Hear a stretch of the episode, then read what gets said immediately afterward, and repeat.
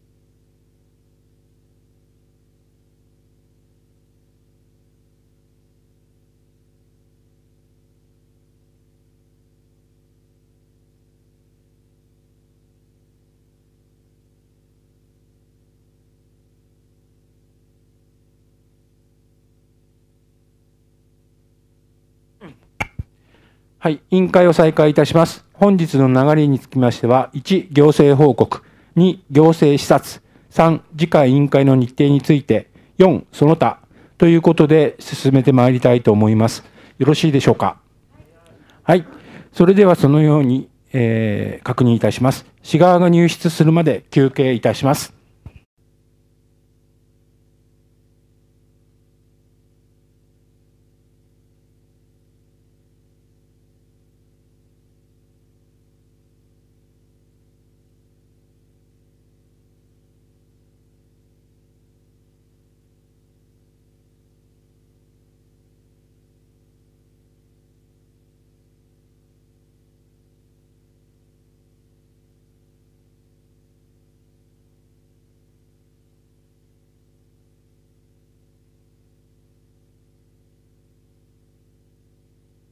えー委員会を再開いたします。スポーツと文化部報告、本件を議題といたします。本件に対する市側の説明を求めます。はい。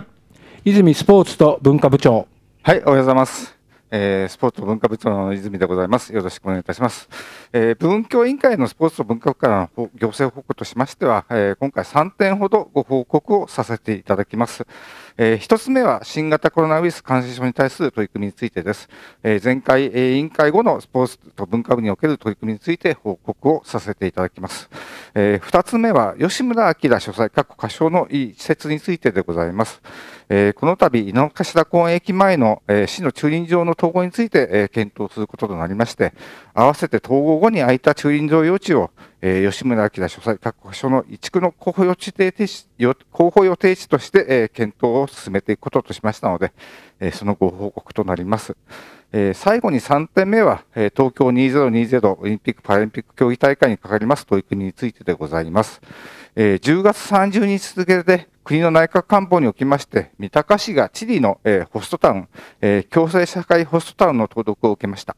えーその他にも、えー徐々ではございますが、来年の大会の開催に向けまして、え都や組織委員会からも動きが出ておりまして、え聖火リレーにつきましても、え実施概要が組織委員会から発表されたところです。えその報告をさせていただきたいと思っております。えー、はじめに新型コロナウイルス感染症に対する取り組みにつきましては、えー、私の方から、えー、説明をさせていただきたいと思います。えー、資料1の方をご覧ください。えー、はじめに、えー、市の緊急対応方針におけます、えー、オンラインを活用した講座等の取り組みにつきましてでございます。えー、9月12日に開催した、えー、多摩と三鷹の方言を学ぶをオンラインと、えー、ハイブリッドで、えー、また、えー、9月26日に、えー、古民家でオンライン月見はオンラインのみで、えー、開催をしております。えー、また、えー、イベント等の中止としましては、えー、三鷹ボッチャカップにつきましては、まあ、あのこちらの方は基礎疾患をお持ちの障害者のある方なんかも参加しますので、え、感染リスクを考慮しまして、え、中止とさせていただいております。えー、施設の再開や制限の緩和についてでございます。えー、10月12日に小学校の体育館、えー、11月1日から中学校の、えー、おのの学校開放施設の使用再開をしております。え、また、国のイベント等の人数制限の緩和を受けまして、え、スポーツ施設について屋外施設の制限緩和、えー、および、えー、屋外施設の制限の撤廃を行ったほか、ホールでのイベント等につきましては、えー、クラシックコンサートですとか、えー、演劇、邦楽などの演奏会、式典など、えー、比較的静かに鑑賞できるものにつきましては、え、定員までの、入場をかというような形で緩和をしております。えー、私からの報告は以上となります。えー、その他につきましては、各担当の課長より説明をさせていただきますので、よろしくお願いいたします。はい、井上芸術文化課長。芸術文化課長井上です。えー、それでは資料2をご覧ください。えー、吉村明書斎歌唱の移築についてでございます。えー、本事業の、えー、概要でございます。えー、文化の香り高い三鷹のまちづくりを目指し、三鷹市ゆかりの文学者検証事業の一環といたしまして、吉村明書斎各歌唱の移築を行い、吉村明の執筆活動及び作品を身近に感じることのできる施設といたします。えー、2番のその、えー、吉村明書斎歌唱の概要でございます。えー、移築先といたしましては、井の頭公園駅の現在、えー、井の頭第二駐輪場として使われている場所を予定としております。えこちらにつきましては、え下の地図にございます井の頭井の頭第一駐輪場を1に、え駐輪場1つに統合し井の頭第二駐輪場は、え廃止されるという予定でのもとで、え検討をしているところでございます、え所在地はこちらに書いてある通りでございます。続きまして移築先のイメージでございますが、えー、吉田吉村家内にある書斎、えー、大体35平米ほどの平屋の建物なんですがこちらを移築いたしまして特に書斎スペースについては、えー、現状保存を行いまして別室については来館者に吉村明の執筆活動や作品について紹介できるようなスペースとして改修を検討しているところでございます。また書斎以外の付帯設備としまして、えー、管理棟倉庫室多機能トイレ障害者用駐車場、えー、駐輪場、えー、また、え現在は駐輪場として24時間人の出入りができる状況ですので門扉などをして、え人があの夜間出入りができないような形を考えているところでございます。えスケジュールといたしましては令和2年度にえ基本プランの策定令和3年度から4年度にかけて基本設計から実施設計。令和4年度にから5年度で、え移設整備工事。オープンを予定しているところでございます。私からの説明は以上になります。はい。平山スポーツ推進課長。はい、スポーツ推進課長の平山です。えー私からは資料3、東京2020オリンピック・パラリンピック競技大会等の取り組みについて、えーご説明させていただきます。えーまず、資料3でですね、チリ共和国のホストタウン、共生社会ホストタウンの登録についてでございます。え冒頭、部長から申し上げさせていただきました通り、え令和2年10月30日に、え登録されたというところでございます。え市民への公表等でございますが、え広報三鷹、三鷹2020ニュースでですね、え11月15日の発行号で、まあ、お知らせをするとともにですね、市のホームページではすでにホームページの方でお知らせをさせていただいております。また、たったかくんのスポーツニュースということで、ツイッターを通じても、お知らせをさせていただいております。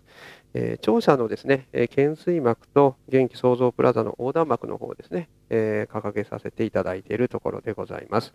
で、この登録と関連いたしまして、2番のチリとの主な交流事業でございます。まあ、今年度事業ということで、えー準備を進めて取り組んでいるところでございます。えー三鷹からチリへの応援動画の作成、えー動画出演者と在日チリ大使との交流を、えー一つ予定しているところでございます。えー2の括弧1のあでございますけれども、応援メッシメッセージ動画の作成えにつきましては、え現在撮影を進めているところでございますけれども、えご出演えいただく主な方でございますが、ま、市長、教育長、そして議長、副議長、えパラリンピアンで、えアイスホッケーのですね、えー選手、安中選手ですね、それから天文台のお台長、ジブリ美術館の館長などにですね、えご出演をいただきまして、動画を作成し、歓迎のメッセージを送るということでございます。え次の「い」でございますが、国旗、国家の学習、国家斉唱動画の作成というところで、こちらはですね、第二中学校の合唱部に、お願いをさせていただきました。まあ、中学校で唯一ですね、合唱部があるというようなことでございましたので、こちらでお願いをしたところでございます。で、えー本日ですね、1回目の、えー国家のですね、えー学習会がありまして、え2回国家の学習会、そして1回国旗の学習会がございまして、そして動画を、合唱の動画を撮影させていただいて、えー最後3番目の「う」のところにね、ございます通り、えー在京チリ大使との交流を1月に予定しておりまして、まあ、コロナウイルス対策の関係からあ参加できる人数は限られているんですけれども、まあ、代表の合唱部の代表の生徒3名と引率の教員の先生にですね、えー参加していただきまして、チリ大使との交流をさせていただくというような予定をしているところでございます。次の括弧2でございます。えー国立天文台と連携してアルマ望遠鏡関係者と市民とのオンライン交流でございます。えーこちら12月に予定しておりまして、えー先ほどお話しました三鷹2020ニュース11月15日号でですね、えーご案内をする予定でございます。まあオンラインでございまして、まあ、30組のえ方にご参加いただく予定をしているところでございます。えー国立天文台とですね、アルマ望遠鏡の両者をですね、えー中継で、えー結びまして、えーチリ人の方はですね、今、国立天文台にいらっしゃっているチリの、えーチリ人の研究者の方にご参加いただいて、えーオンラインで、えー講座をし、質疑応答という形で、まあ、交流をしていただくというようなことを考えております。でえこちらの内容については、まあ、小学生でもですね、分かるようにご説明いただくようなことで、えー進めているところでございます。えーかっこさんの地理料理と食文化を学べるオンライン講座につきましては、全3回ということで、1回ずつですね、お申し込みいただくという形で、え各25組を予定しているところでございます。え在日チリ人のお地理料理の研究家の方にですね、えオンラインで、え料理教室を開いていただき、まあ、あのそこででオンラインで上で、ま、交流をしていただくというようなことを考えているところです。え括弧4でございますけれども、市民の皆様にですね、多く地理のことを知っていただくように、えパネル展示等を考えているところでございます。え次にですね、えー2021年東京2020オリンピック聖火リレーの実施概要について、えになります。こちら、9月28日にですね、情報、組織委員会の方から情報提供がされたものでございます。概要の1番目のところにですね、聖火リレーの実施日程というふうにございますけれども、2021年の3月25日をですね、木曜日を出発日とするというふうにしております。そして三鷹市を含む、ま東京都の聖火リレーの実施スケジュールですございますけれども、従前のスケジュールの1日前倒し、曜日は同じということで予定されるというところでございます。え次のページをご覧ください。一番上に聖火ランナーとございます。すでにですね、え聖火ランナーについては決定しているところでございますけれども、このえ決定した聖火ランナーに優先して走行していただくということがえ伝えられております。次にですね、まあ、実施市区町村走行ルートセレブレーションの実施場所とございますけれども、こちらも従来のですね走行ルートを維持するということで、えー、計画されているところでございます。そして次の準備、実施内容の簡素化というところでございますけれども、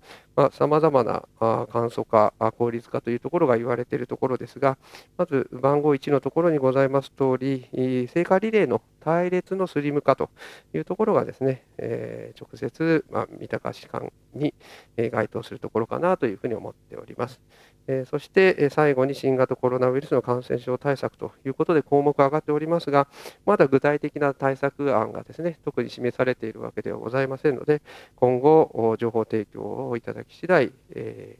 対応していきたいというふうに考えているところです。次のページにですね、各都道府県別の実施日程が示されております。東京都におきましては一番最後の日程、右下でございます。7月9日の金曜日から7月23日の金曜日、先ほどの前提でいきますと、三鷹市については7月16日の金曜日に予定されるのではないかというふうに考えております。最後でございますけども、次の資料でございます。東京2020オリンピック・パラリンピック聖火リレートーチが都内全62区町区市町村を巡回しますということで、こちら10月23日に情報提供をされたものでございます。すでにですね、3番のところでですね、都庁の方で展示が11月2日から開始されているというところになっております。そして三鷹市でございますけれども、次のページをご覧ください。小さい文字で恐縮でございますけれども、真ん中よりちょっと下のところですね、4月の5日から4月の6日に三鷹市の方に展示の順番が割り当てられているところでございます。展示展示場所につきましては、市役所本庁舎の1階市民ホールを予定しているところでございます。私の方からは以上です。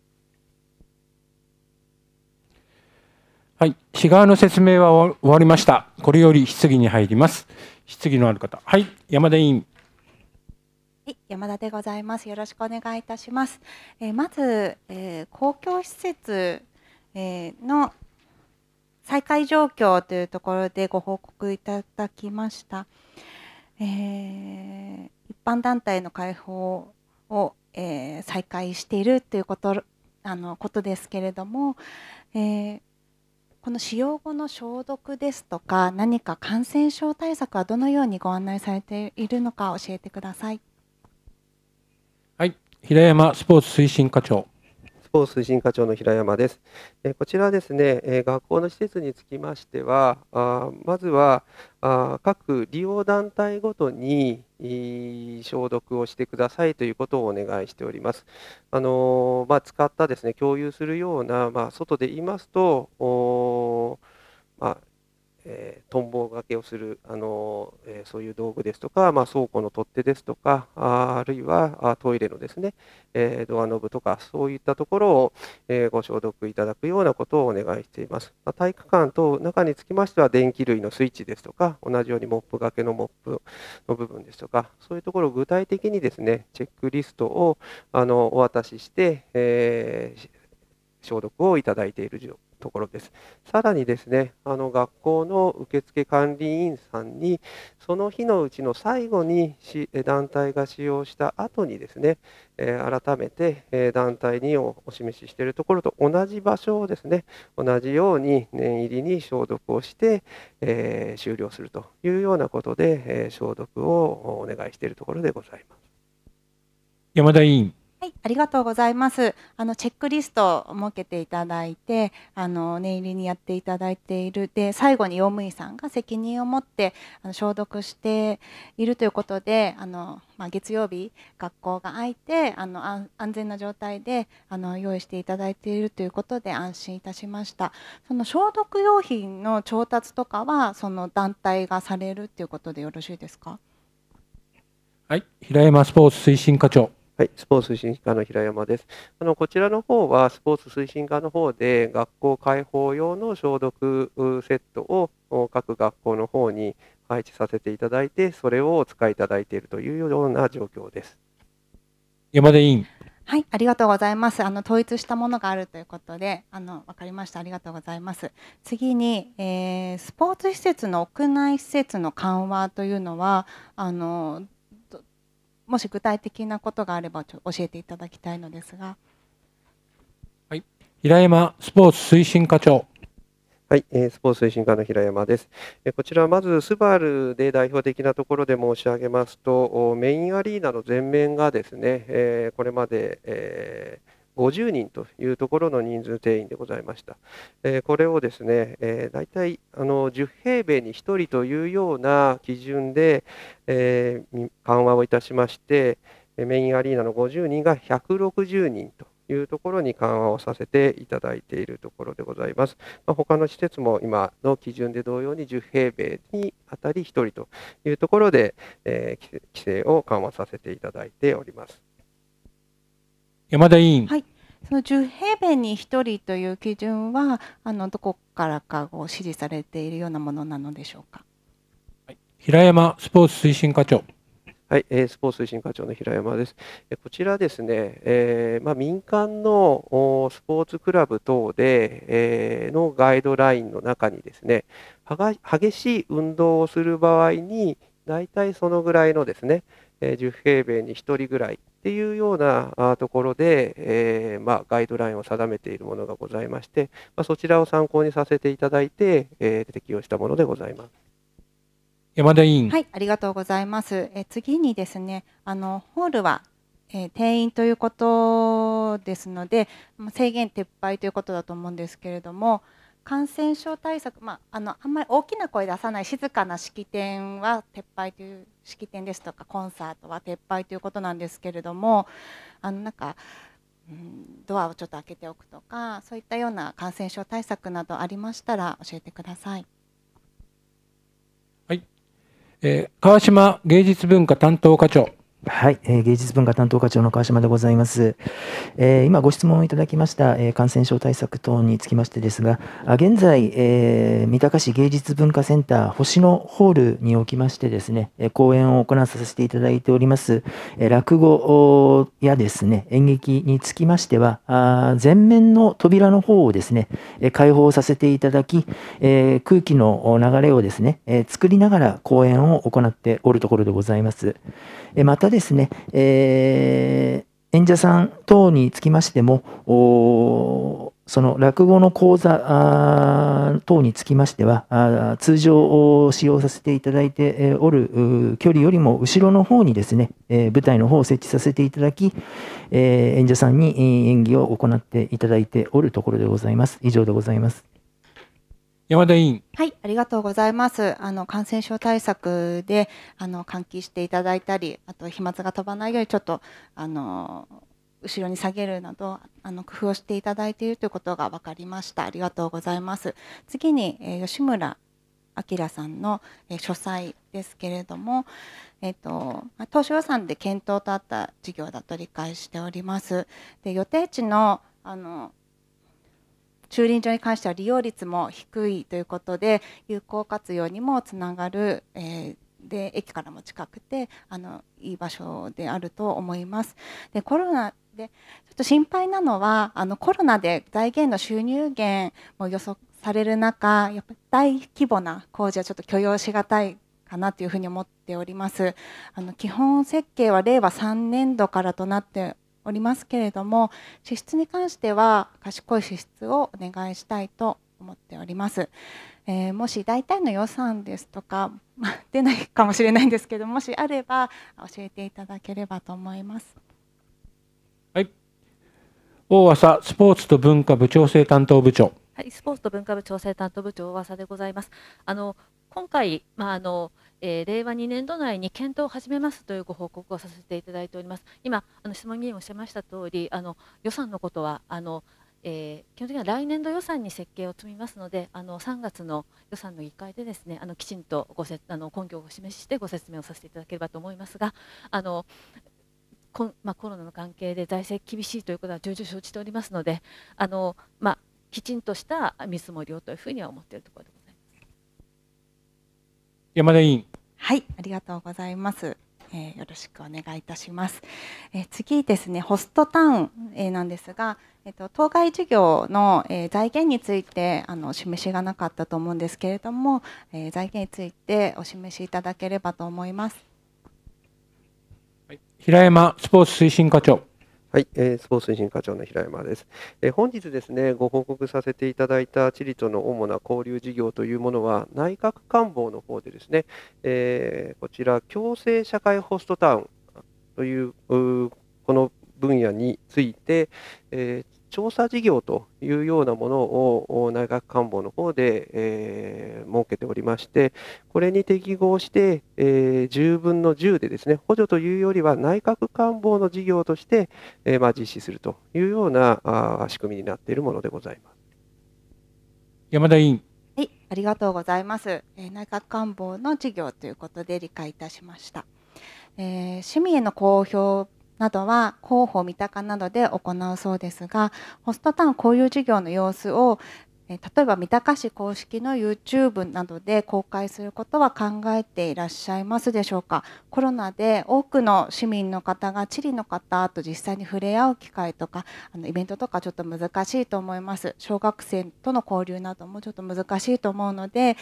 えー、なかなかホストタウンだっていうような実感も湧かないのではないかと思います。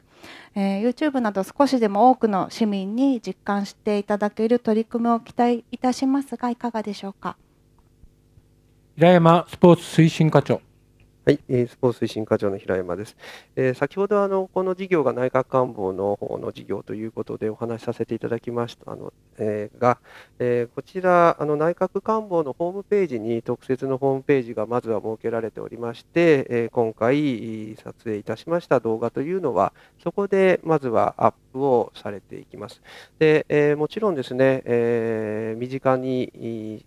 三鷹市民の方に広く知っていただきたいので、えー、今あ、交渉しているところでございますけれども、三鷹市のホームページからですね、直接あのご覧いただくような形ですとか、そういうようなことをぜひともさせてほしいということで、調整しているところでございます。山田委員。ありがとうございます。あではあのぜひそのまま公表あの続けていただければと思います。以上です。ありがとうございます。他に。はい。篠委員。篠です。よろしくお願いします。えー、オンラインを活用した講座の開催を9月にされましたが、このハイブリッドで開催、えー、具体的にはどのような形で行われましたでしょうか？はい、加藤障害学習課長。はい、障害学習課長の加藤でございます。えー9月12日に多摩と三鷹の方言を学ぶをハイブリッドで行いましたが、まず、えーと、通常こちらの講座は大沢の里古民家の方で実施するような内容なんですが、会場が狭くあの感染リスクを抑えを抑えながらも開催できないということで教育センターの大研修室の方で行いました、えー、1つのテーブルに1人という限定をいたしまして会場には、えー、30名の方にお越しいただきましたそして、えーと、オンラインで、えー、参加される方も、えー、募集いたしましたが、えー、13人の方が、えー、オンラインで、えー、その講座の様子を視聴していただくという形になりました私からは以上です篠委員。ありがとうございます。えーたくさん参加されたようで、あの良かったと思います。えーあとですね、公共施設の再開状況、えー学校の体育館なども開放が始まりましたが、利用者は例年に比べて利用団体は減ってったりしますでしょうか？平山スポーツ推進課長。はい、えースポーツ推進課長の平山です。おおむねですね、あのー例年通りということで再開をしているところでございます。まあ、予約受付で、えーまあ、ご利用いただくケースが多ございますので、その予約段階でもですね、えーおおむねの枠の方は埋まってきているというようなことで再開しているところです。はい。篠委員。ありがとうございます。皆さん待たれていたと思うので、あの良かったと思います。何かそのコロナ前と比べて利用のルールが変わったりとか、申し込み方法が変わったりとか何か変わったことはありますか？はい。平山スポーツ推進課長。はい、えースポーツ推進課長の平山です。まあ、こちらですね、あの緊急事態宣言の後にですね、えー各施設、屋内、屋外とも再開するにあたって、まあ、事前の健康チェックですとか、まあ、検温ですとか、そういったところを実施した上でですね、えーご利用いただくというようなことで、これまで実施してきておりますので、ここのところで特にですね、小学校を再開するというようなところで、えーまあ、入念にえー確認したのは、先ほどご説明させていただいた消毒の部分ですね、えーについて、えー各団体にしっかりと消毒をしていただくというところは学校施設ですので、徹底を図っているというところが特徴でございます。篠委員。ありがとうございます。わかりました。えーあと、えースポーツ施設のもあの緩和、人数緩和、ホールの方も定員緩和ということですけれども、えー私も映画館に行った時は全く緩和されてなくて、劇場に行った時はまた1個置きっていう状況で、そのそれぞれなんか劇その施設によってルールが違うんだなっていうふうに思ったんですけれども、えー感染者が再びまた増えたりしたら元に戻すとかそのようなこう一定の基準どのようにしたらまたこの緩和を元に戻すとかそういうルールみたいなものはあるのでしょうか？泉スポーツと文化部長。えースポーツと文化部長の泉でございます。えーと今回の緩和につきましては、えー国の方針にのっとって9月がに、えー国の方があーこういう、えーまあえーイベントのですね内容によって緩和をしているということもございます。えー基本的にはそれに準じた形で市の方も緩和してございますので、今後、例えば国の方がですねやはり感染のリスクが高いということで、えー何らかのまた措置がされるという形になれば、えー市の施設としても同じような形での、えー制限を行うということは十分考えられると思っています。篠委員。はい、わかりました。ありがとうございます。えーあと、吉村明さんの書斎の移築ですが、えーこれ、まあ、利用者は少ないとはいえ、井の頭の第二駐輪場をこう廃止してしまうということで、こう市民のが不便になるというようなことはないのでしょうか？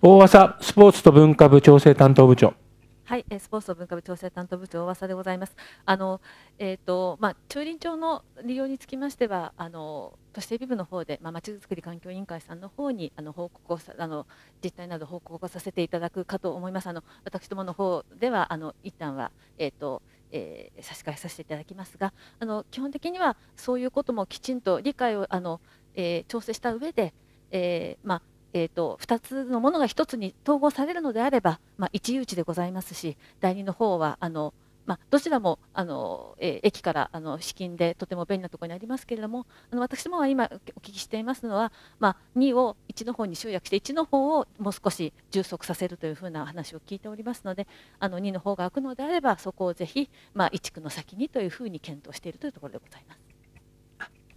篠委員。ありがとうございます。えーそうですね。こう例えばこう空き家をなんか活用するとか他にこう駐輪場以外でこれをこう移築する候補のよよ場所みたいなのは検討はされたのでしょうか？大浅スポーツと文化部調整担当部長。はい、スポーツと文化部調整担当部長大浅でございます。あのこの間ですね、あの、えー、まあ市の未利用地ですとか、それからまあえっ、ー、とまあいろいろなあのまあこれぐらいのあのまあ移築にちょうどいいようなサイズの土地がまあどこかにないかとかいろいろ検討してまいりました。で、やはりですね、あのまあ立地条件あのもともと井の頭地域で活動していらした先生でございますので、まあ、あのもともとのその趣旨に沿ったあのやはり井の頭公園近辺でということが望ましいという前提条件とそれからやはりあの、まあ、施設を置いて開館をしてまいりますのであのやはり交通の便がいいですとかあとやはりも、まあ、今この条件で言いますと私どもあのすでに市が持っている土地でございますのであのそのようないくつかの条件の中から、まあ、この間ずっと探してまいりましたけれどもあの、まあ、ここがあの、まあ、本当に、まあ、あの駐輪場のあの集約ということがなければ、まあ、出ない土地でございますので、まあ、そういうことをあの総合的に考えてですねこちらが、まあ、適切であるというふうに判断したとあの適切ではないかと思って今検討しているところでございます。篠委員あありがとうございます。えー、せっかくね作るのですので、えー、市民の皆さんがねあのなんで駐輪場を壊してというふうな感情にならないようにあのしていただきたいと思います。あとまだ予算費用がどのくらいかかるかっていうのはまだわからないんですけれどもこれは有料施設としてあのあ行われるのでしょうか？泉スポーツと文化部長。はい、スポーツと文化部長の泉でございます。えっ、ー、と、まあ、有料にするかしないかというのはですね、今後の、あの、プラン等の作成をしながらですね、えー、実際に、えー、どういう形がいいのかということも含めてですね、検討はさせていきたいと思いまだどちらにするかということは決めていない状況でございます。篠委員。あありがとうございます。えっと、本当コロナでね、収入が、市の財政も大変になる中で、えー、市民の感情がどうなのかなっていうのがちょっと心配ではありますけれども作ること自体はあの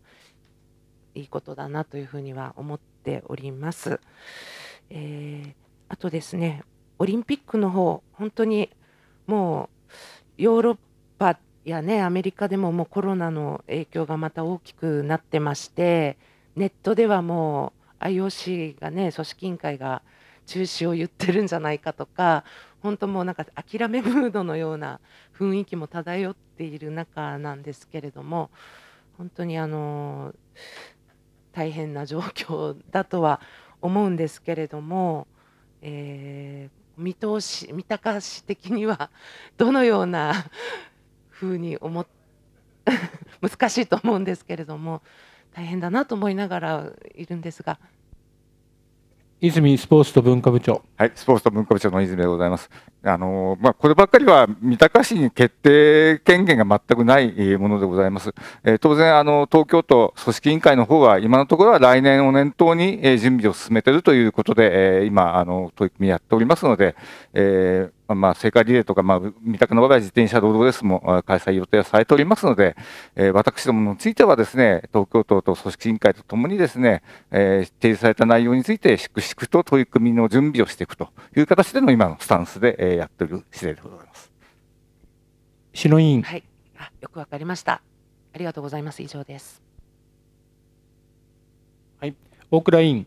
はい、大倉です。よろしくお願いいたします。まずはじめにオンラインを活用した講座の開催なんですけれども、あの先ほど多摩と三鷹の方言を学ぶハイブリッドでの開催、あの古民家での実施が30名で、あとオンラインが13名ということでお伺いしたんですけれども、このオンラインのあの参加っていうのはこう人数制限があったのかということと、あの9月26日の古民家でのオンラインの月見はどのぐらいの参加者がいらっしゃったのか教えてください。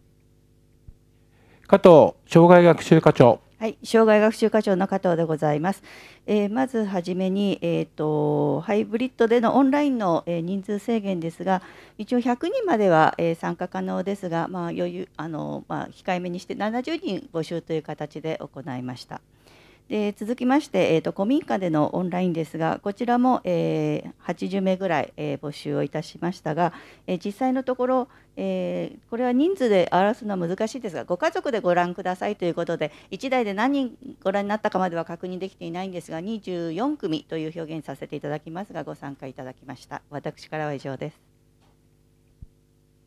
大倉委員。はい、ありがとうございます。あのこのオンラインを活用した講座なんですけれども、私も先日あのネットワーク大の講座あの見まして、本当に家にいながら良質なものが見れてとても あの得した気分になったんですけれども、あの今後まあコロナ禍であのこういったことがもう実際会場に足を運ばなくてもということであのできるようになったってことですけれども、あの非常にあの実際あのこの講座を受けてみると、あの本当にあのいいなっていうことを感じたので あのぜひあの周知していただいてのかなりの枠が多かったのであの今後もあのよろしくお願いしたいと思います。でそれと続きまして公共施設の再開状況なんですけれどもあの先ほど小学校の体育館あのチェックリストをあのを作っていただいてしっかりあの消毒を徹底してくださっているということだったんですけど、まあ、これから冬に向けてあの気温も寒くなってもう非常にこう換気があの問題になってくるのかなと思うんですけれどもその換気の基準みたいなのもあの設けてらっしゃるのかお伺いしたいと思います。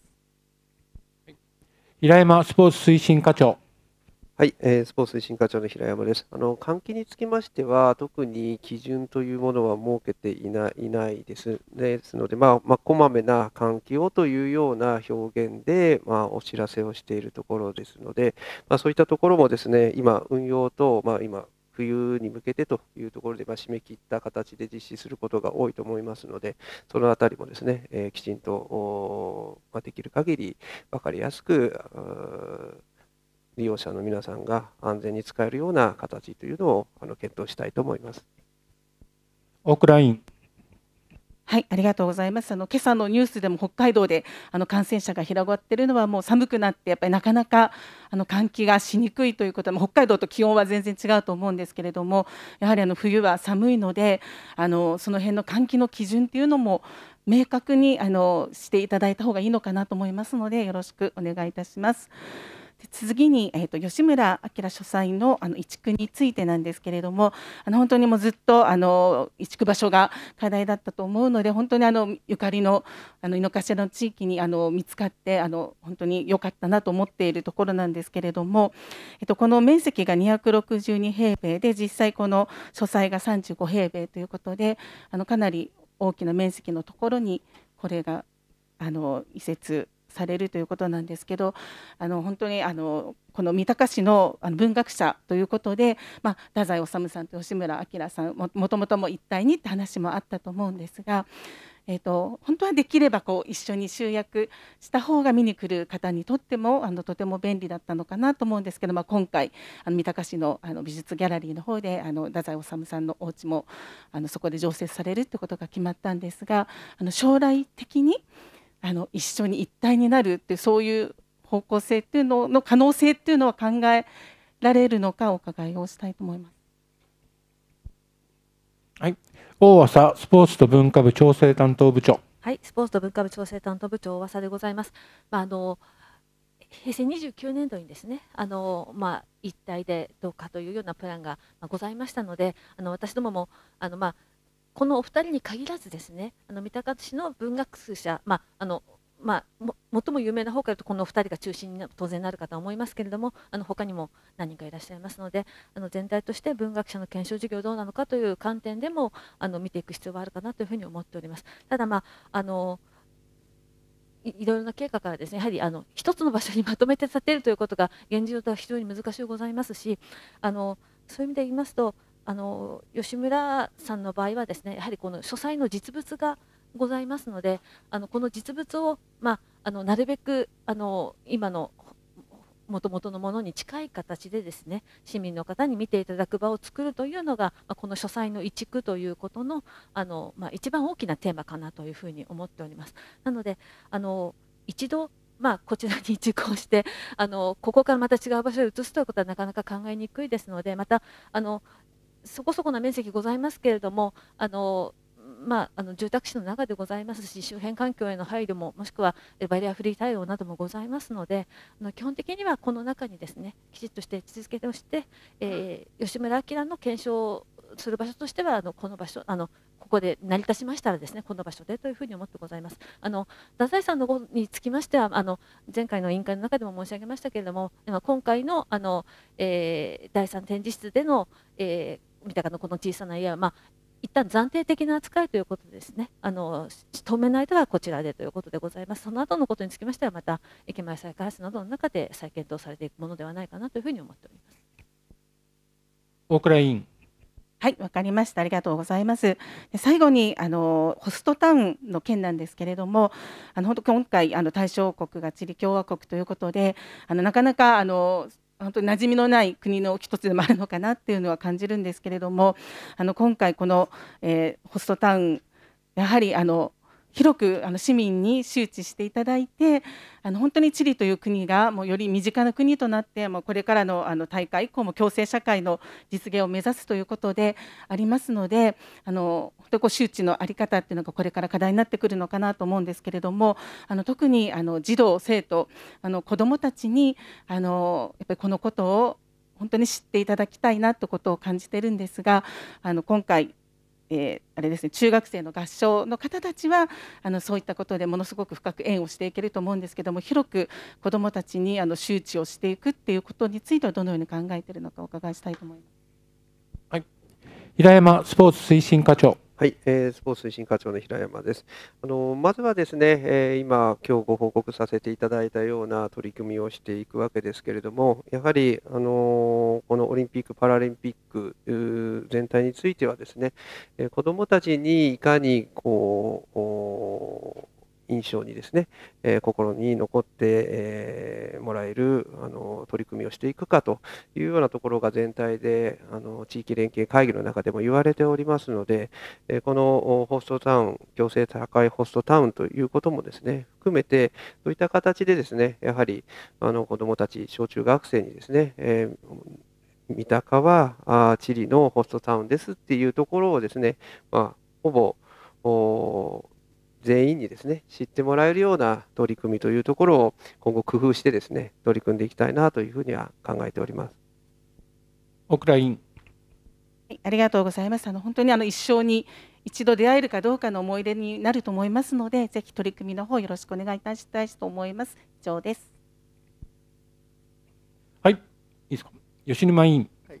えよろしくお願いいたします。えっと最初にですね、あのコロナウイルスの感染症に関する対策に対応についての一番下のその先ほどから話は出てるんですけどホールの定員緩和というところで、えー、と50%からまあ定員人数に変えたということなんですけども先ほどのご説明の中で静かに鑑賞できるものについてはということがあったんですけども例えば、えー、こういうものはあの定員人数ではさせられませんよというような何か市でもって基準みたいなものを持っているのかあるいはこういったものはさせられないとかっていうなんかあるんだとしたらその基準みたいなものあるいはそのしかあれ条件みたいなものを教えていただきたいと思います。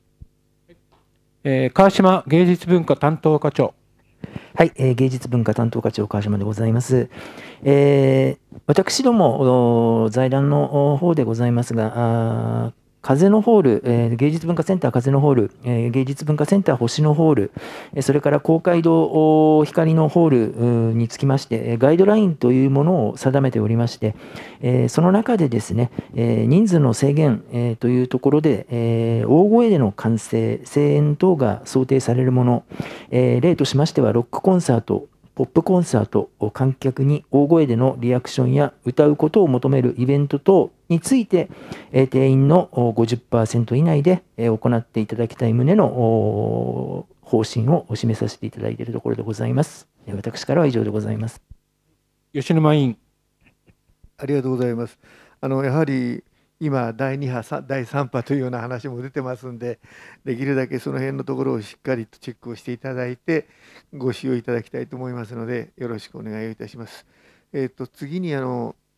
吉村明さんの書斎の件なんこれはあの施設としては単独でこの駐輪場の跡地に作るということでよろしいんでしょうか？井上芸術文化課長。芸術文化課長井上です。えーこちらに、えー移築するのはあのこちらの書斎とですねあの書斎だけではなくてあの管理をする建物も必要と考えておりますので書書斎とは別棟で、えーその管理をする建物もお同じ敷地内に、えー置きたいというふうに考えているところでございます。吉沼委員。あのまあ、あの場所的にですね、この第二駐輪場ですか、ここはあまり人通りのない場所なんですよね。で、まあ、あのこの建物単独で、まあ、吉村さんの書斎ができるわけなんですけども、これに対して集客については、まだまあ今、プランの策定中であると思うんですけども、どのようなあの集客力を持てると思って、今、設計をしていらっしゃるんでしょうか。はい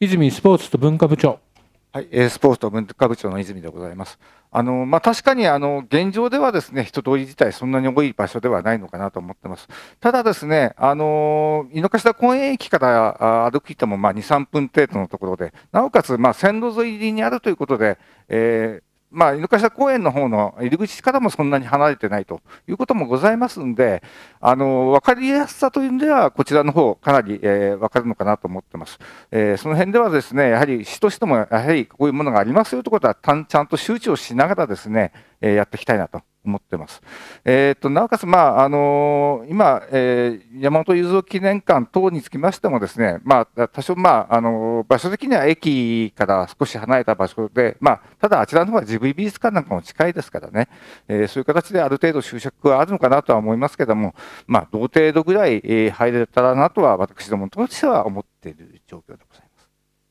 ます。吉沼委員。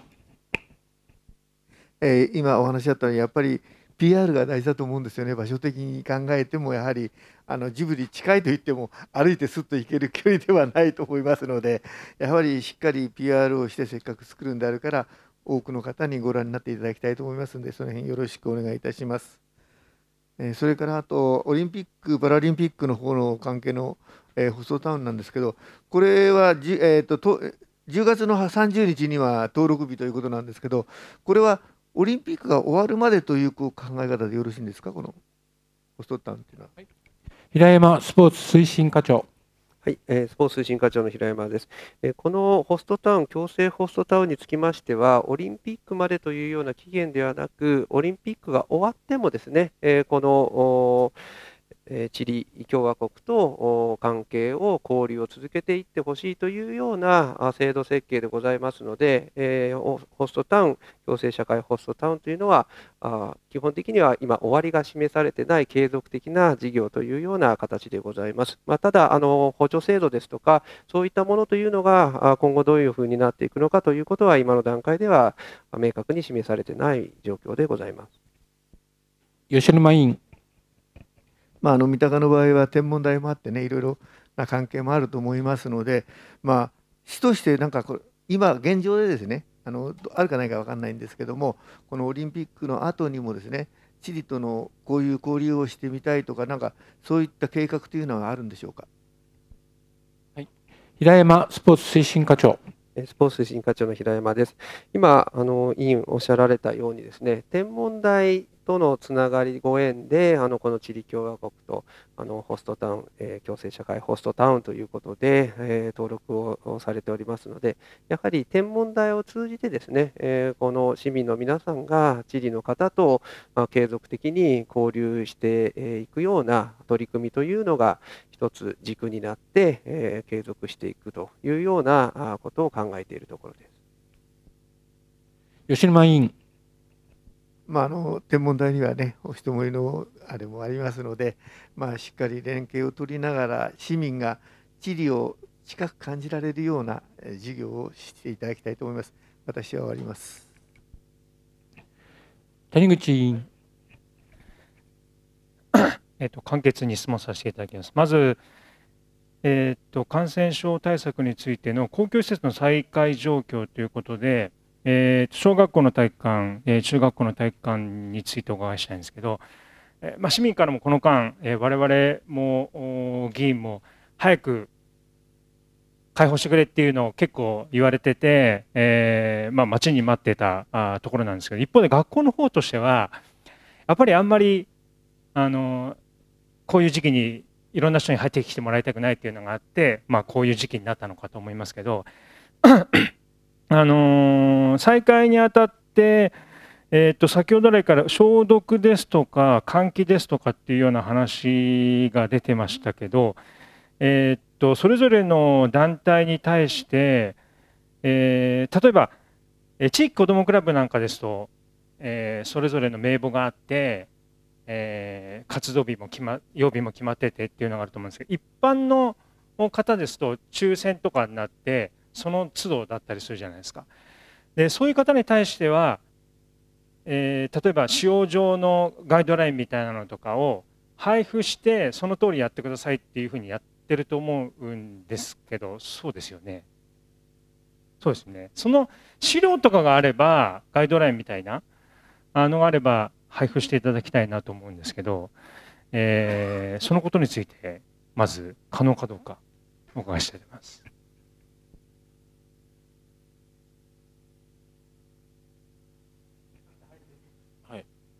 意見お願いします。平山スポーツ推進課長。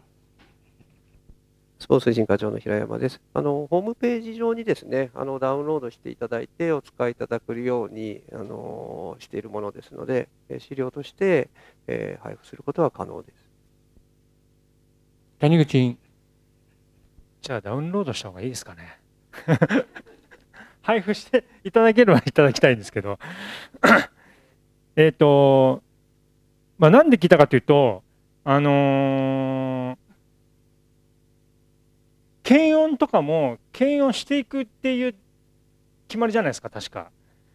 で一方で地域子どもクラブとかはその場に来た子どもたちを測ってたりするんですよ。でそういう違いがちょっとわからないっていうこととあとその今ほら症状がなくて陽性でっていう人が結構出てるじゃないですか。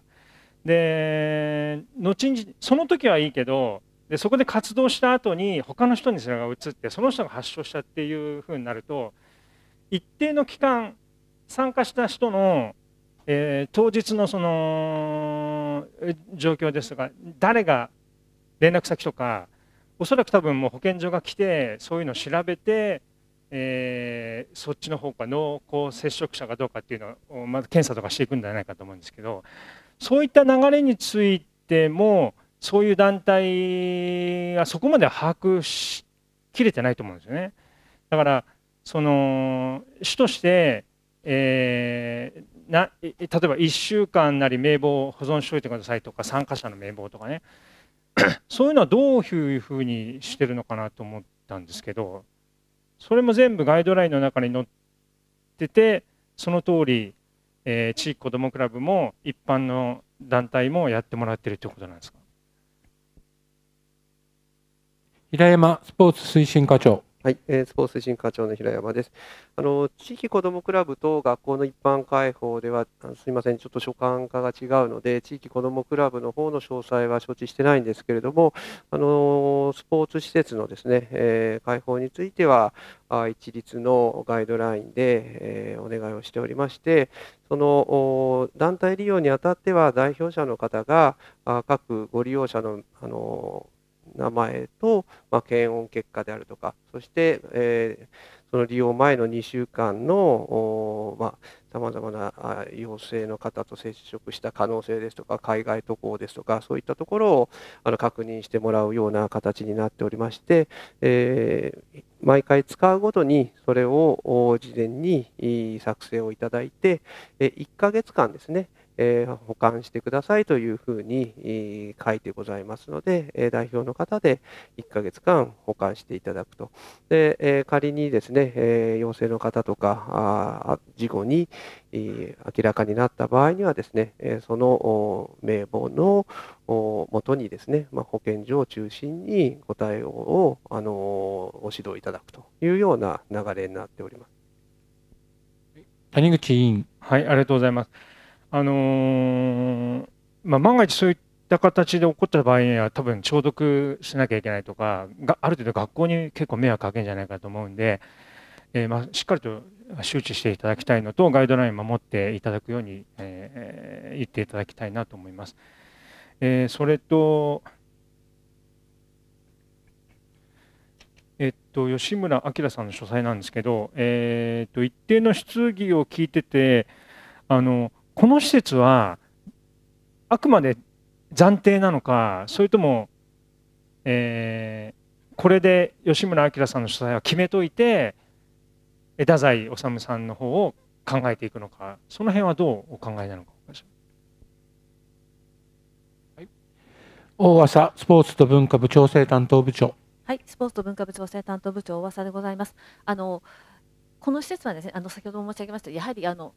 現実のものがございますので、であの写真にもお付けいたしました通り、まあ、その離れの形もございますので、まあ、この形をなるべく移築して再現をしてですね、まあ、きちっと位置づけるということが大事でございます。あの同じ井の頭地域の中でということもございますのであのこの施設について暫定だというつもりはございません。ここに置いて、えー、きちんと検証していくということでございます。で、まあ、他の方が、まあ、太宰さん含めてですね他の方がどうかというのはまたあのこの書斎の位置づけとはまた異なる扱いでというふうに思っております。谷口委員はいありがとうございますえー、まあ、ご遺族の方からも、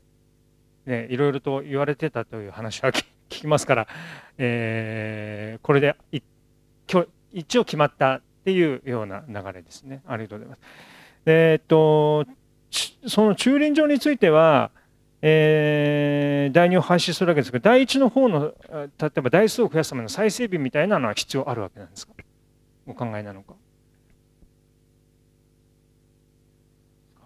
はい、泉スポーツと文化部長。はい、スポーツと文化部長、泉でございます。まあ、あの詳細についてはあの先ほど言ったように、えー、松木環境委員会の所管の方にありますので、あれですけれども、あのー、まあ、利用率そのものについてはかなり、えー、低下してて、両方効率的に運営するためにも、今回統合するという話は聞いてますので、えー、台数そのものが全体的に増えるかというのは、ちょっと私どもについてはまだ詳細については把握はしてないと。えただあのまあ、都市整備部としては、え両方しても今の一定程度の台数とかそういうものは確保できるというような形で今回統合するというふうに私どもは伺っています。はい、谷口委員。はい、ありがとうございます。えっ、と、それと、このスケジュールなんですけど、あの何かこう、市長、えっ、と、市がいろいろやるときには、まあ、一定の、近隣への説明とかをなるべく早くやった方がいいと思うんですよ。例えば今の駐輪場とかも使ってる人もいるわけじゃないですか。でそれが第一の方に移動されますっていうこともなるべく早く告知しなければいけないでしょうしこういう建物を移築しますっていうのを、えー、近隣の人に早めに知らせた方がいいと思いますけど、えー、そういったことスケジュール感はどうお考えなのかで例えばあのワークショップなりえー、市民説明会なりをして、まあ、どういうのを市民と一緒に作っていくのかそれともある程度もこういう形でいきますという説明だけなのかその辺についてはどうお考えなのか。泉スポーツと文化部長。スポーツと文化部長の泉でございます。あの確かにあの駐輪場ではなくなるということもございますので、えその辺については特にまたあの新たな施設という形になりますんでね、えー、隣接する方々についてはですね、あの早い段階で、えー、説明の方をさせていただきたいなと思ってます。ただ、駐輪場そのものにつきましては、当然、まあ、設計の段階でもまだまだあの使えるような状況もございますんで、えー、これで、まあ、今年、例えばね、今年度中すぐに、えー、廃止という形ではなく、という形にならないとは聞いてますんで、えー、その辺についてはですね、やはりあの廃止までの一定の期間の間の中に周知期間を設けながら、えー、廃止の方向とか、そういうものについては、えー、ご説明するような形になってくるかなと思ってます。はい、谷口委員。はい、ありがとうございます。えー、っと、まあ、近隣の方には早めに丁寧に説明していただければと思います。最後にホストタウンなんですが、あの私も一回、関西医院の時かなんかの時にホストタウンってなったらどうですかって、えー、聞いたことがあって、まあ、その時には考えてませんということだったんですけど、これって、やっぱり市が要求したというよりも、内閣官房からこうしてくださいっていうような要望だったんですか？はい、平山スポーツ推進課長。えスポーツ推進課長の平山です。このホストタウン、共生社会ホストタウン事業は、あの当然、えー、情報としては、市の方としては掴んでおりましたので、やはり、あのきちんとですね、継続的に、お付き合いをしていける、そして、まあ、一方で一定の取り組みをするわけですから、一定の予算措置というものも伴ってくるというところから、それはあの総合的にですねあの検討していかなければならない課題であったというふうな思いでした。で、えーまあ、このホストタウン自体がですね、あのチリのえー、今ご説明しましたようにあの天文台とのご縁というところは本当にですね三鷹にとって、えー、まあ、継続的にあの取り組みを進めていく上であの市民の皆様にとってもですねあの有益なものだというふうなところがあの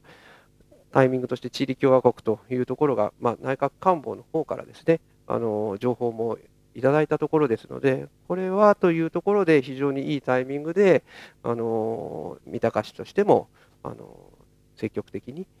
取り組んでいけるというような事業で、これは、まあ、タイミングというものが双方からあってですね、あの情報が一致して、うまく取り組みとして、こうホストタウン登録に結びついたなというふうに考えているところです。谷口委員。ありがとうございます。あと、先ほど予算的に10分の10内閣官房の方から出るって言ってましたけど、金額って決まってんですか、はい、平山スポーツ推進課長。スポーツ推進課長の平山です。あのちょっと他市の他の自治体の事業でどれだけあの見てもらえているのかというところはあの詳細つかんでいないんですけども、三鷹市としては、今回ですね、あの枠としてはあ600万以内というようなところでですね、はい、あの組んでいるところでございます。谷口委員。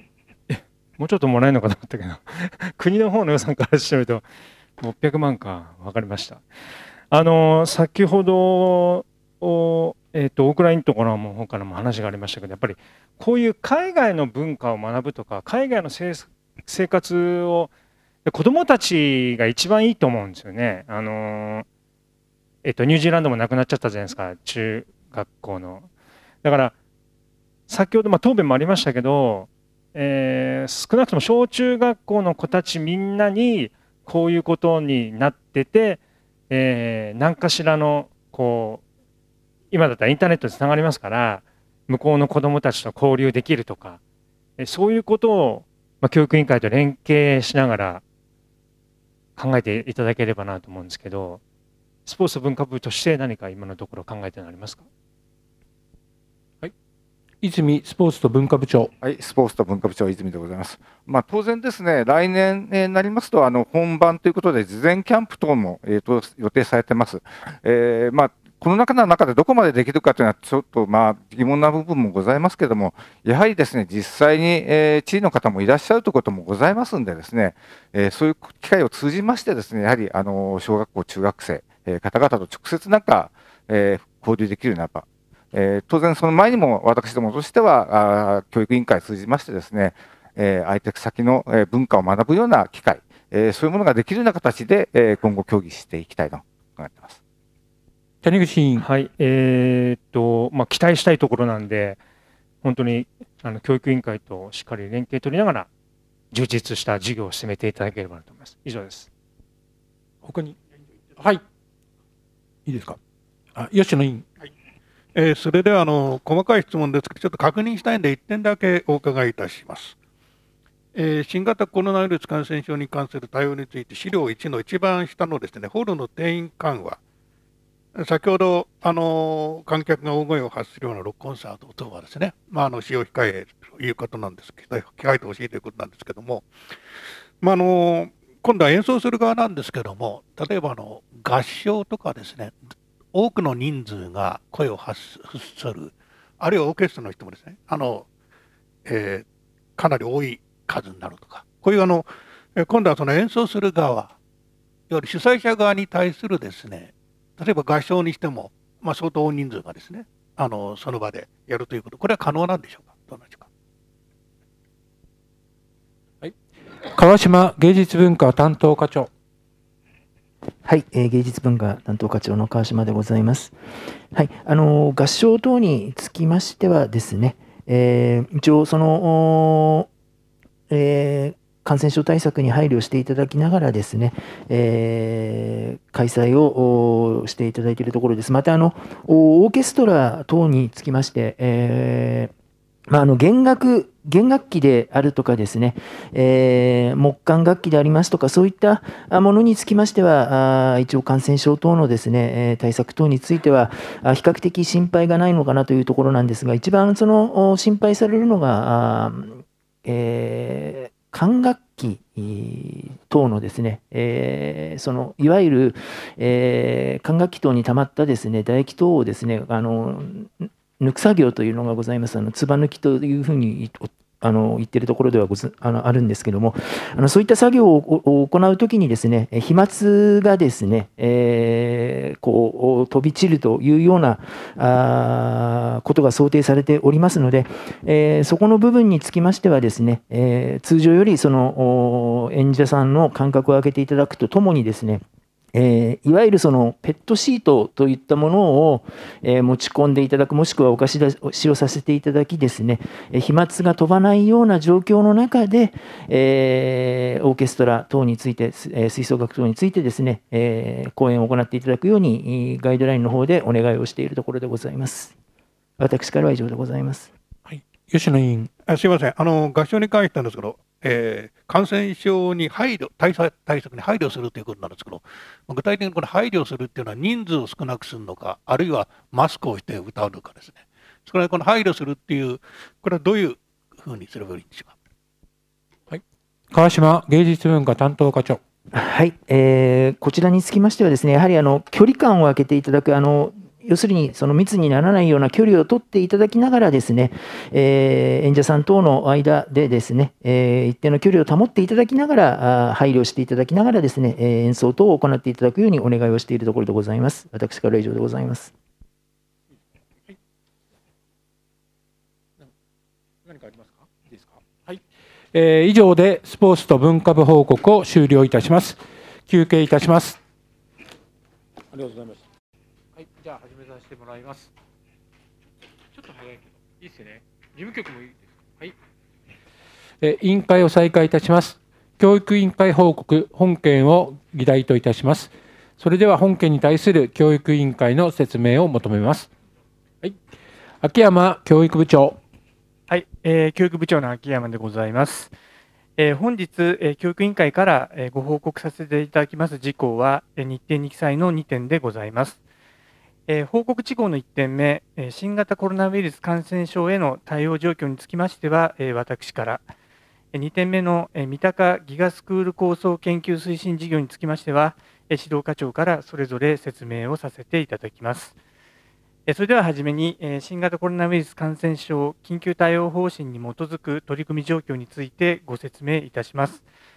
え資料1の1ページをご覧ください。え新型コロナウイルス感染症対策につきましては、え緊急対応方針に基づきまして、え適宜、補正予算などを編成し、対応を図っているところでございます。え本日は現在の取り組み状況についてご報告をいたします。えはじめに1の児童・生徒1人1台タブレット端末の整備です。児童・生徒1人1台タブレット端末等の整備につきましては、プロポーザル方式により選定した事業者との間で、細かい仕様や運用について調整を行っているところでございます。タブレット端末につきましては、すでにご報告していますとおり、えー Apple 社の iPad を導入することとしていますが、小中学校の教員から三鷹ギガスクールマイスターおよび三鷹ギガスクール研究開発委員を選出しまして、来年1月からの稼働に向けて、活用方法等についても検討を進めているところでございます。なお、これらの取り組みの詳細につきましては、次の報告事項の中でご説明をさせていただきます。また、良好な校内通信環境の確保に向けて、無線 LAN アクセスポイントの増設工事等を順次各校で進めております。さらに、9月議会でお認めいただきました一般会計補正予算第7号に計上いたしました端末導入支援につきましては、入札により委託事業者を決定いたしましたので、1月からの配置に向けて準備を進めていくところでございます。次に2の1学期中における学校給食費の一部公費負担です。こちらは一般会計補正予算第6号に計上しました事業となりますが、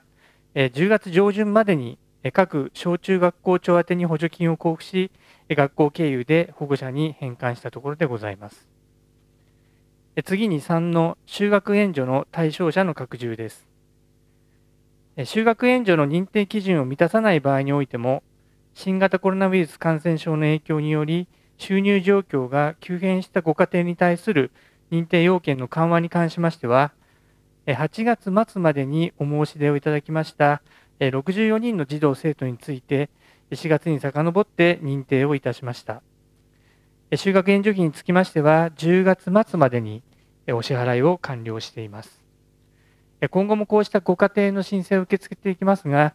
申請月に応じ、順次認定支給を行っていくこととしています。次に4の宿泊を伴う行事における感染症対策です。小学校の自然教室は日程を2泊3日に短縮しまして、単独校での実施としていますが、10月5日のえー、井口小学校を皮切りに、えー、現在まで11校が実施をいたしました。移動のためのバスを増車し、宿舎での生活においても、1人当たりの人数や入浴時の人数を制限するなど、えー、十分な新型コロナウイルス感染症対策を講じながら、えー、各校を、えー、無事に実施をしているところでございます。なお、残り4校につきましても、11月19日までの予定で実施することとなっています。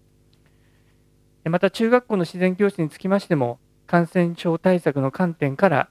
当初の予定を変更し、1、2年生2学年での実施は見合わせまして、従前通りの2年生のみで実施することとし、1月中旬から2月上旬にかけて実施をいたします。なお、修学旅行につきましては、2月から3月にかけて時期を延期した上で実施することとしています。次に2ページ5の学校再開後の教育活動の支援です。東京都の補助制度を活用した教育活動支援につきましては、7月から順次、各校への拡充配置を行ってまいりましたが、10月末時点で全校での配置が完了しまして、児童・生徒の学びを保障するため、教育活動全般への支援を行っています。次に6の小中学校における感染症防止対策等への支援です。こちらにつきましても、第6号補正予算に計上した事業となりますが、新しい生活様式に対応した感染症防止対策にかかる物品の購入などにつきまして、学校現場が必要に応じて購入し、衛生環境の確保に向けた取り組みを進めています。具体的な取り組みとしましては、網戸の設置や空気清浄機の配備、また衛生環境を確保するため、アクリル板の設置や水道線をレバー式水栓に交換するなどの対応を進めているところでございます。最後に7の川上号自然の村の運営支援です。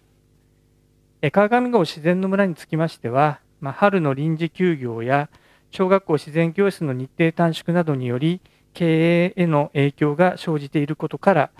一般会計補正予算第7号に減収相当分を補填する運営支援交付金を計上したところでございます。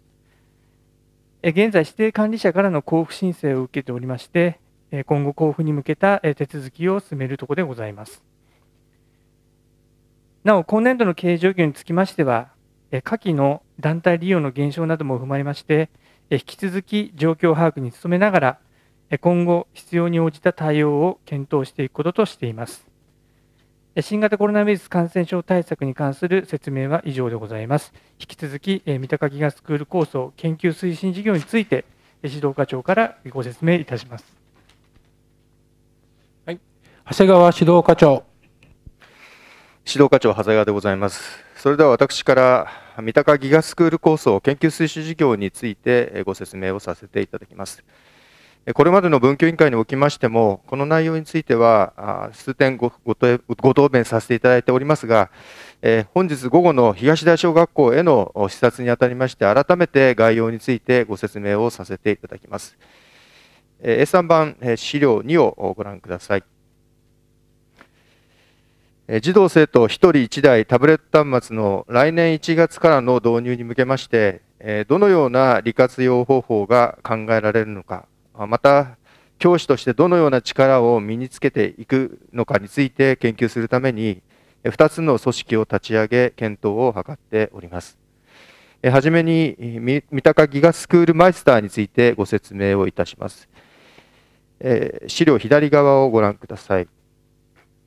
この組織は昨年度まで ICT 教育推進委員会として位置づけ活動をしておりましたが、今般のギガスクール構想を進めるにあたりまして、名称を変更したものでございます。メンバーは各小中学校の代表1名により構成をされております。内容は児童生徒1人1台のタブレット端末活用に向けた年間指導計画の作成等各校の教員が円滑に活用できるようリーダーシップを図ることが職責でございます。次に右側をご覧ください。え、三鷹ギガスクール研究開発委員についてご説明をいたします。こちらは今後の三鷹ギガスクール構想を実現するにあたって研究開発に意欲的な教員を管理職推薦のもと公募し移植したものでございます。メンバーは計30名、全校から参加をしております。内容については、オンラインと対面授業を融合した学習形態であるハイブリッド型学習についての研究、また学習動画、コンテンツの開発、さらには三鷹市学力テスト結果に基づいた個別指導の在り方等を研究開発する組織でございます。いずれの組織も学校再開後の7月からおおむね月に1回程度開催をしておるところでございます。資料下段には、事業全体のロードマップをお示しておりますが、現在、マイスターにつきましては、年間指導計画の作成を進める中、1人1台タブレット端末に伴うガイドライン等についても検討をしているところでございます。研究開発委員会では、学習動画の作成と合わせて実践事例集についても作成しているところでございます。最後に本日ご視察いただく東大小学校についてご説明をいたします。東大小学校は令和2年度と3年度の2年間、三鷹市教育委員会の教育課題研究協力校といたしまして、ハイブリッド型学習ハイブリッド型学習研究開発校に指定しております。今後の本市のギガスクール構想に向けた重要なパイロット校として、校長のリーダーシップのもと、新たな研究開発に精力的に取り組んでいるところでございます。先ほどご説明いたしました2つの組織の発足式につきましても、この7月に東大小学校で開催をいたしました。当日は教育長自らが一人一人のマイスターと研究開発委員に移植状を手渡しをいたしまして、その後、校長がハイブリッド型学習研究開発校についての研究構想を説明いたしまして、マイスターと研究開発員の全員で共有をしたところでございます。東大小学校の取り組み詳細につきましては、午後の視察時に資料をお配りいたしまして、校長並びに研究担当からご説明をさせていただくとともに、授業もご覧いただく予定でございます。東大小学校の中間報告に向けた研究開発の一端をご覧いただければと存じます。私からは以上でございます。えー、教育委員会の説明は終わりました。これより質疑に入ります。質疑のある。はい、山田委員。山田でございます。よろしくお願いいたします。まず、えー1人1台タブレットのについてお伺いいたします。都の補助を活用した端末導入支援員の事業者が決定したそうですが、どのようなポイントで選定されたのか教えてください。はい、えー、田島施設教育センター担当課長。はい、施設教育センター担当課長の田島です。えっと、今回はプロポーザルではなくて、入札により事業者を選定しているところでございます。もうちょっと えはい、えーとまあ、その入札の仕様につきましては、あの従来型の ICT 支援員に並ぶような形でですね、文科省さんからもガイドラインが出てますので、それに沿ったような内容にしているところでございます。はい、山田委員。わかりました。ありがとうございます。えー次に、えーえーと修学援助対象者の拡充ということで、えー9月10月に1学期分の修学援助費を支給されたということで安心いたしました。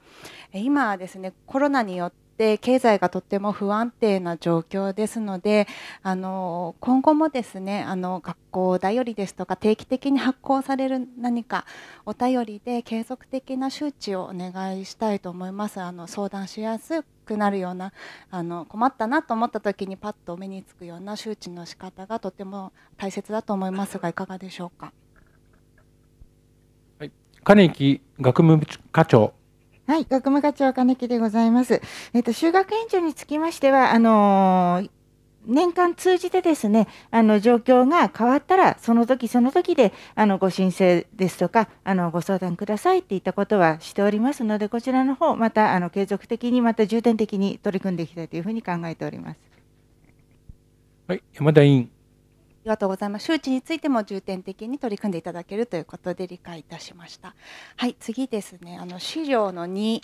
えー、三鷹ギガスクールマイスターとギガスクール研究開発員の内容や事業全体のロードマップをまとめてくださりありがとうございます。えー研究開発員は令度あごめん令和2年7月から令和2年11月まで動画を作成して同11月から教員周知実証実験とありますが実証実験というあごめんなさい実証研究ですねごめんなさい。実証研究というのは実際の授業で使ってみるという理解でよろしいでしょうか。令和3年5月に報告会があるそうですがそこで得た知見を生かしてブラッシュアップしたものをまた研究開発委員が動画を作っていくイメージでしょうかそこで出た課題を踏まえながら継続的にブラッシュアップしていくというイメージでよろしいでしょうか長谷川指導課長。えー指導課長長谷川でございます。この動画につきましては、おおむね5分から15分程度でですね、えー教員がそれぞれの児童生徒のつまずきに応じてのポイントを解説するようなものを今作っているところでございますが、今現在研究開発委員がそのまあ模範としてですね、モデル的なものを作成しているところでございます。で今後それを各学校で授業や補習等で活用しながら、委員おっしゃいますようにブラッシュアップをして、えー5月の報告会ではさらに、えーまとめたものを報告できればと考えております。以上でございます。山田委員。はいありがとうございます。えーちょっと確認したいんですけれども、えーこの動画の作成をする、えー研究開発委員ですけれども、5月の報告会で終わりというわけではなく、継続的にこうやっていくものなんでしょうか？長谷川指導課長。えー現在はですね、えーこの報告会で中間報告をするという想定でおりますので、今後また状況を踏まえながらですね、この委員等は継続を検討してまいります。山田委員。はい、わかりました。ありがとうございます。ぜひですね、あの今後の学習の、えーなブラッシュアップにつながるような中心になる、えーも組織というのは必要になってくるかと思いますので、ぜひあの検討をしていただければと思います。え次にハイブリッド型学習研究開発号の校の東大小ですけれども、え令和2年6月から7月に放課後学習支援同7月から9月まで夏休み学習支援同9月から効果検証、えー指導法開発とありますが、えー東大の経験を踏まえて具体的などのような点が他の学校にも応用可能な点とお考えでしょうか。あ今後のあの視察、これからの視察であのきっと明らかになってくると思うんですけれども、何かこう議事録に残せるものがあれば教えてください。長谷川指導課長。指導課長長谷川でございます。このハイブリッド型学習につきましては、あのやはりですね大変注目されている取り組みでですね、えー、まあ都内全国的にもですねやっぱり最先端を行くような研究の一つというふうに考えております。えーまあ、ぜひですね今日の午後さまざまな充実した報告ができると校長も自信を持っておりますので、それを見ていただいて、えー、そのハイブリッド型学習を今後ですね、順次、えー、各学校で推進できるようにですね、えー、マイスターを中心に取り組んでいきたいと思っております。以上でございます。山田委員。はい。では具体的な報告はあの今後の視察でということですね。わかりました。えーもう大変意欲的な推進事業だと思っております。現場の先生、えー、一人一人にしっかりと ICT 教育のノウハウを、えー、理解、実践してもらうことが大変必要なことになってくると思います。この推進的あこの推進事業を、えー、実際に現場の先生方に理解実践していただくための取り組みは具体的にどのようなものを考えていらっしゃいますでしょうか？はい、長谷川指導課長。え指導課長長谷川でございます。あのこのハイブリッド型学習の研究開発を東大小学校の、ま研究開発についても、それからもう一つの組織である研究開発委員の新たな事業についても、それを各学校で中心になって推進するのはこのマイスターという教員ですので、えこのマイスターが今、三鷹の中ではどんなことをやっていて、えその学自分の学校でどういうことが活用できるのかということを、ま順次判断しながら校長のリーダーシップのもとですね進めていくとそういうふうに考えております。以上でございます。山田委員。はいわかりました。あのぜひですねもう現場の先生お一人お一人にしっかりとあの活用していただけるようにあの推進していっていただきたいと思います。えー、あと、えー、都立三鷹中等というのがありますけれども IC 都の ICT 推進校となっております。何か連携などありましたら教えてください。はい長谷川指導課長、えー、指導課長長谷川でございます。えー、都立三鷹中等教育学校につきましては、臨時、えー、休業期間中にですね、あのオンライン授業をすべての教員が、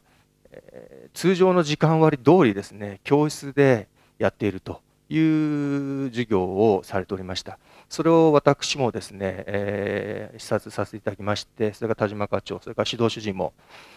視察させていただきまして、その中で本誌として何ができるのかというものを今後検討しながら、あ研究開発委員ともですね、連携をして取り組んでいきたいと考えております。以上でございます。はい。秋山教育部長。はい、えー、教育部長秋山でございます。あのちょっと補足をさせていただきますとですね、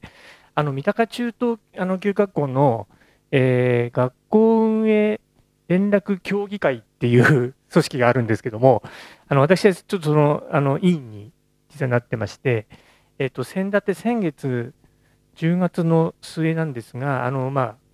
会議がございましたので、まあ、出席をしてまいりました。で、その時に、まあ、いろいろあのこの間のですね、あの新型コロナでの、まあ、同校の対応等について、まあ、お話を伺ったんですけれども、えっ、ー、と、今、まあ、指導課長からもありましたように、かなり今、今回はその ICT を活用したということで、特にですね、すべての先生が、まあ、オンラインで授業を行うことができた。というのが、非常にやはりあの、えー、大きな成果であったっていうふうにですね、校長先生おっしゃってまして、なかなかあの、本当にすべての先生ができるっていうのは、あの非常にこれ、あの、ハードルが高いといいますか、なかなか難しいんですが、今回はその校内がま一丸となって、ま校長先生のリーダーシップのもとですね、まあ、それができたということなので、相当あの効果的にですね、あの ICT タブレット等を使った授業を行われたということですから、まあ、我々としてもぜひともですね、あの同じ市内のそういった先進的な取り組みをまあ参考にさせていただきたいということで、ちょっと私の方もそういうような発言をさせていただきましたので、あと今後ですね、あの三鷹中東のま取り組みについてもしっかりと参考にさせていただきたい、このように考えています。山田委員。はい、ありがとうございます。えー、やはりですね、あの校長先生のリーダーシップっていうのがキーワードになってくると思うんですけれども、あのやっぱりそこだけに任せてしまってはいけないと思うんです。やっぱりそのなんて言うんでしょう。その校長校長先生のマネジメントというかあの他のうまくいっているあみあの東大ですとか三鷹中東ですとかそういった先生がどのようにこう働きかけているのかなどもあの、まあ、マイスターとも一緒にあのぜひあのそういったことも議題に挙げていただいてもう先生お一人お一人がしっかりと ICT を活用した教育ができるようにしていただきたいと思っております。長谷川指導課長。指導課長、長谷川でございます。えーまあ、1月の導入に向けまして、えー今後のですね、えー教員の研修ということでですね、えー12月の半ばからすべての教職員、教教員ですね、すべての教員を対象に、このおー一人一台タブレットで何ができるのか、操作方法も含めてですね、まあ、学校にとっては学期末の忙しいところなんですが、我々にとってはやっぱりですね、1月にやっぱり有効に利活用したいということで、えー全指導主事でですね、すべての教員にしっかりで研修を行って、そして有効に活用できるように考えております。以上です。山田委員。はい、ありがとうございます。ぜひしっかりとあのお一人お一人が使えるように、えー研修をお願いしたいと思います。以上です。篠委員。篠です。よろしくお願いします。えーまず、タブレットの端末について、えーこの先ほどプロポーザルではなく入札というふうに業者選定おっしゃってましたけれども、えっと、どのような基準で業者を選定されたのでしょうか？どどういう業者を入入札で、あのープロ最初はプロポーザルっておっしゃってて入札に変わっ、ねねごめんなさいすいません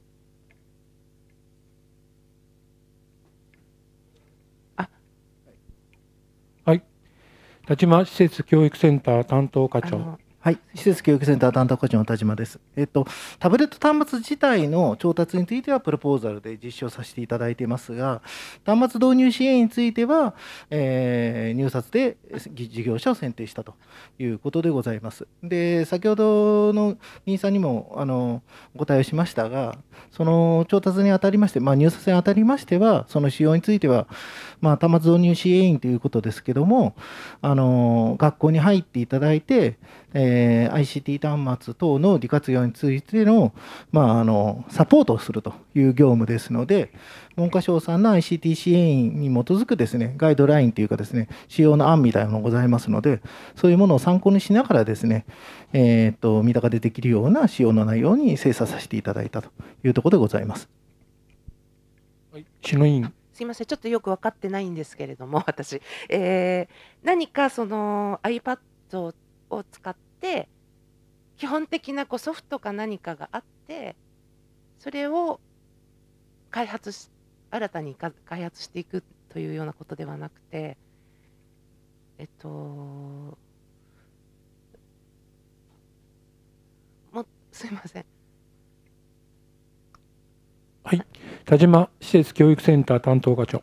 はい、施設教育センター担当課長の田島です。端末導入支援員という名前にはなってますが、基本的にはですね、学校で、まあ、今回で言えば、三鷹市で言うと iPad のタブレット端末を1人1台配置をさせていただくんですけども、それの、えー、と利用に関してですね、先生のサポートをするような業務を想定しております。具体的に言いますと、その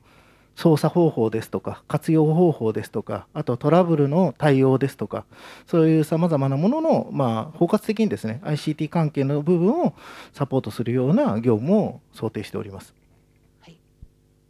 篠委員。はい、すみません。それで、えっと、実際にこの学校現場でそう使うというときに、何かそのソソフトとか、その、あって、えそれに基づいて授業が今後行われる予定なのか、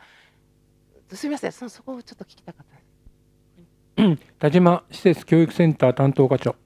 はい、施設教育センター担当課長の田島です。えっ、と今回 iPad タブあの iPad のタブレットを導入するにあたりまして、えっ、と事業支援ソフトウェアとしてましては G Suite for Education というですね、まあ Google 社があの教育活動に基づくですね無料で公開しているようなソフトウェアを導入する予定でいます。またですね、えっ、と Apple 社がですね iPad 向けにですねさまざまなアプリケーションを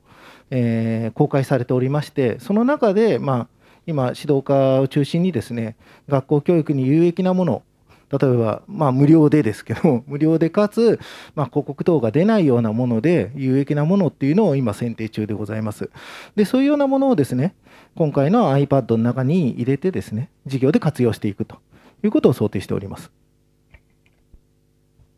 篠委員。あありがとうございます。えーすごくあの新しいことをね始めるにはメリットデメリットいろいろあると思うんですけれども、えーこのタブレット、えー今長時間の液晶を見続けている子どもたちが増えていて目の障害が起きているっていう学会からの警告も出されていました。文科省の学校保健統計調査でも、えー視力裸眼の視力が1.0未満の子どもが幼稚園で26.7%小学校で34.1%中学校では56%高校生67.2%とちょっと目の悪い子どもが今増えていると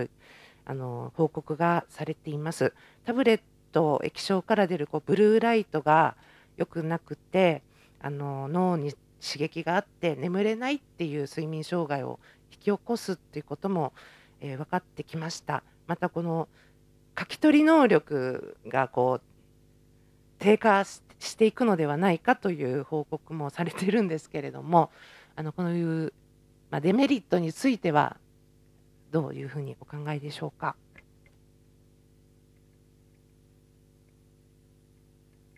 長谷川指導課長。えー指導課長、長谷川でございます。あのー視力に関わることはですね、我々もそれは認識をしております。で、そこでですね、今、マイスターを中心に、えー実際に家庭でどういうふうに活用するのか、その目を休める時間も含めてですね、えーそういったことをいわゆるタブレット端末活用のルールとして、えー保護者、それから子どもたちにも分かりやすくできるように、今、内容を検討しているとことでございます。以上でございます。篠委員。あありがとうございます。えーハイブリッド型学習についても研究を行うということですけれども、これは今後、家庭学習でオンラインを使った学習なども視野に入れての研究なのでしょうか？はい、長谷川指導課長。えー指導課長、長谷川でございます。あのその通りでございます。家庭合宿も含めて、オンライン、オフラインで何ができるかということを今、検討しているところでございます。以上でございます。篠委員。えっと、じゃあその場合には例えばその iPad を自宅に持ち帰ってお家でも学べるということでよろしいですか？はい、長谷川指導課長。指導課長、長谷川でございます。えータブレットについては基本、家庭に持ち帰るということで、えーで充電も家庭でしっかりして持ってくるということで、いわゆる文房具としてですね、常に学校に持ってきて、家庭でまた学習すると、そういうやり取りも含めて、先ほどあの使い方ですか、ガイドライン等も今、検討しているところでございます。以上でございます。篠委員。ありがとうございます。その場合、えっと、家庭に持ち帰った場合、その家庭によってこう Wi-Fi 環境がない家庭とかには、授業のこうそのできることの格差が生まれてしまう可能性があるのではないかと思うんですが、いかがでしょうか？田島施設教育センター担当課長。はい、施設教育センター担当課長の田島です。今回のあのタブレット端末導入に伴いまして、えっと、タブレット端末自体、SIM 入りという通信回線機能付きのものを調達しております。ですので、あのただ SIM の容量っていうのはやはりあの制限がありますので、基本的にはですね、学校、今、校内 LAN の無線 LAN 強化してますし、ご家庭の方もですね、えー、と調査をさせていただきまして、Wi-Fi 環境の整備率っていうのを見てますけど、Wi-Fi があるご家庭では Wi-Fi をぜひ使っていただきたいというお願いをする予定でいます。ただ、どうしても Wi-Fi がないご家庭につきましては、当然ながら回線ついてますので、その回線による、えー SIM を使ってですね、あの利用ができるというふうに想定しております。篠委員。はい、ありがとうございます。えー長期休校中もね、あの家庭によってさまざまなその、えー格差が生まれていたと聞いていますので、子どもたちがあのどんな家庭の子どもでも等しく教育を受けられるようなあの配慮をしていただきたいというふうに思います。あと先生の負担もかなり増えると思いますので、えーそその点も配慮いただきたいというふうに思います。あと教育え教給食費の一部公費負担はあの行ったということは大変評価をできると思います。えっと、今後もコロナ不況いつまで続くか分かりませんが、えーこの後も、えー支援は行う予定はあるのでしょうか？秋山教育部長。はい、えー教育部長秋山でございます。まあ、あの給食費のですね、まあ、今回、まあ、一部の公公費負担というのをですね、まあ、コロナウイルスの対応ということで、まあ、行ってまいりましたけれども、まあ、基本的にはですね、まあ、学校給食費をですね、まあ、無償化する方向とかですね、まあ、そういった考え方は現時点では持っておりませんので、あの基本的にはあの今回、まあ、特別な措置としてまあ行ったと、このように考えているところでございます。篠委員。はい、ありがとうございます。えー今後も、あのーまだまだね、あの不況の状況、大変な状況続くと思いますので、できるだけ支援をしていただきたいと思います。何よりもあの今、長期休暇が終わって学校が再開されて、子どもたちがすごくこう心が乱れているというか、あのやる気がなくなったり、落ち込んでいる子どもたちがいると聞いています。あの一人一人の子どもの様子、しっかり把握していただきたいと思います。以前にもあの長期休校終わって学校再開された時に、えー子どもたちへのなんかアンケートを行われたとおっしゃってたと思うんですけれども、あのそれも公開っていうか 知りたい結果も教えていいつかあの教えていただきたいなというふうに思うんですけれどもそういう子どもたちの心のケアについて今後もあのやっていただきたいというふうに思います。これは要望です。えーそれからこれから寒い季節になってそのコロナのあのコロナ対策ですけれども窓を開ける機会も増えるかと思うんですけれどもあのまあ、密を防ぐためにあの何か整備このあれですね、えーいろんな整備はされているとは思うんですけれども何か気をつけ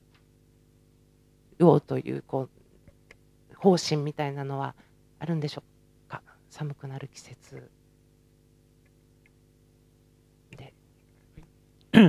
金木学務課長。はい、学務課長金木でございます。えっと、教育委員会としてこういった形でやりなさいというような形の明示はしておりません。ただ、学校の方はやはり学校の実情を踏まえて、自分の学校には何が必要かということは、学校長よく考えてくださってますので、今の予算の執行状況を見てますと、やはり網戸の設置っていったところをあの重点的に急いでいるような状況は見ています。で、それに加えてですね、学校によっては、その過失があの気になるということで、その過失機能があるような機器のあの整備をしている学校もあるというようには聞いています。ただ、それは全校がやってるわけではないので、各校の判断の中で適切に対応しております。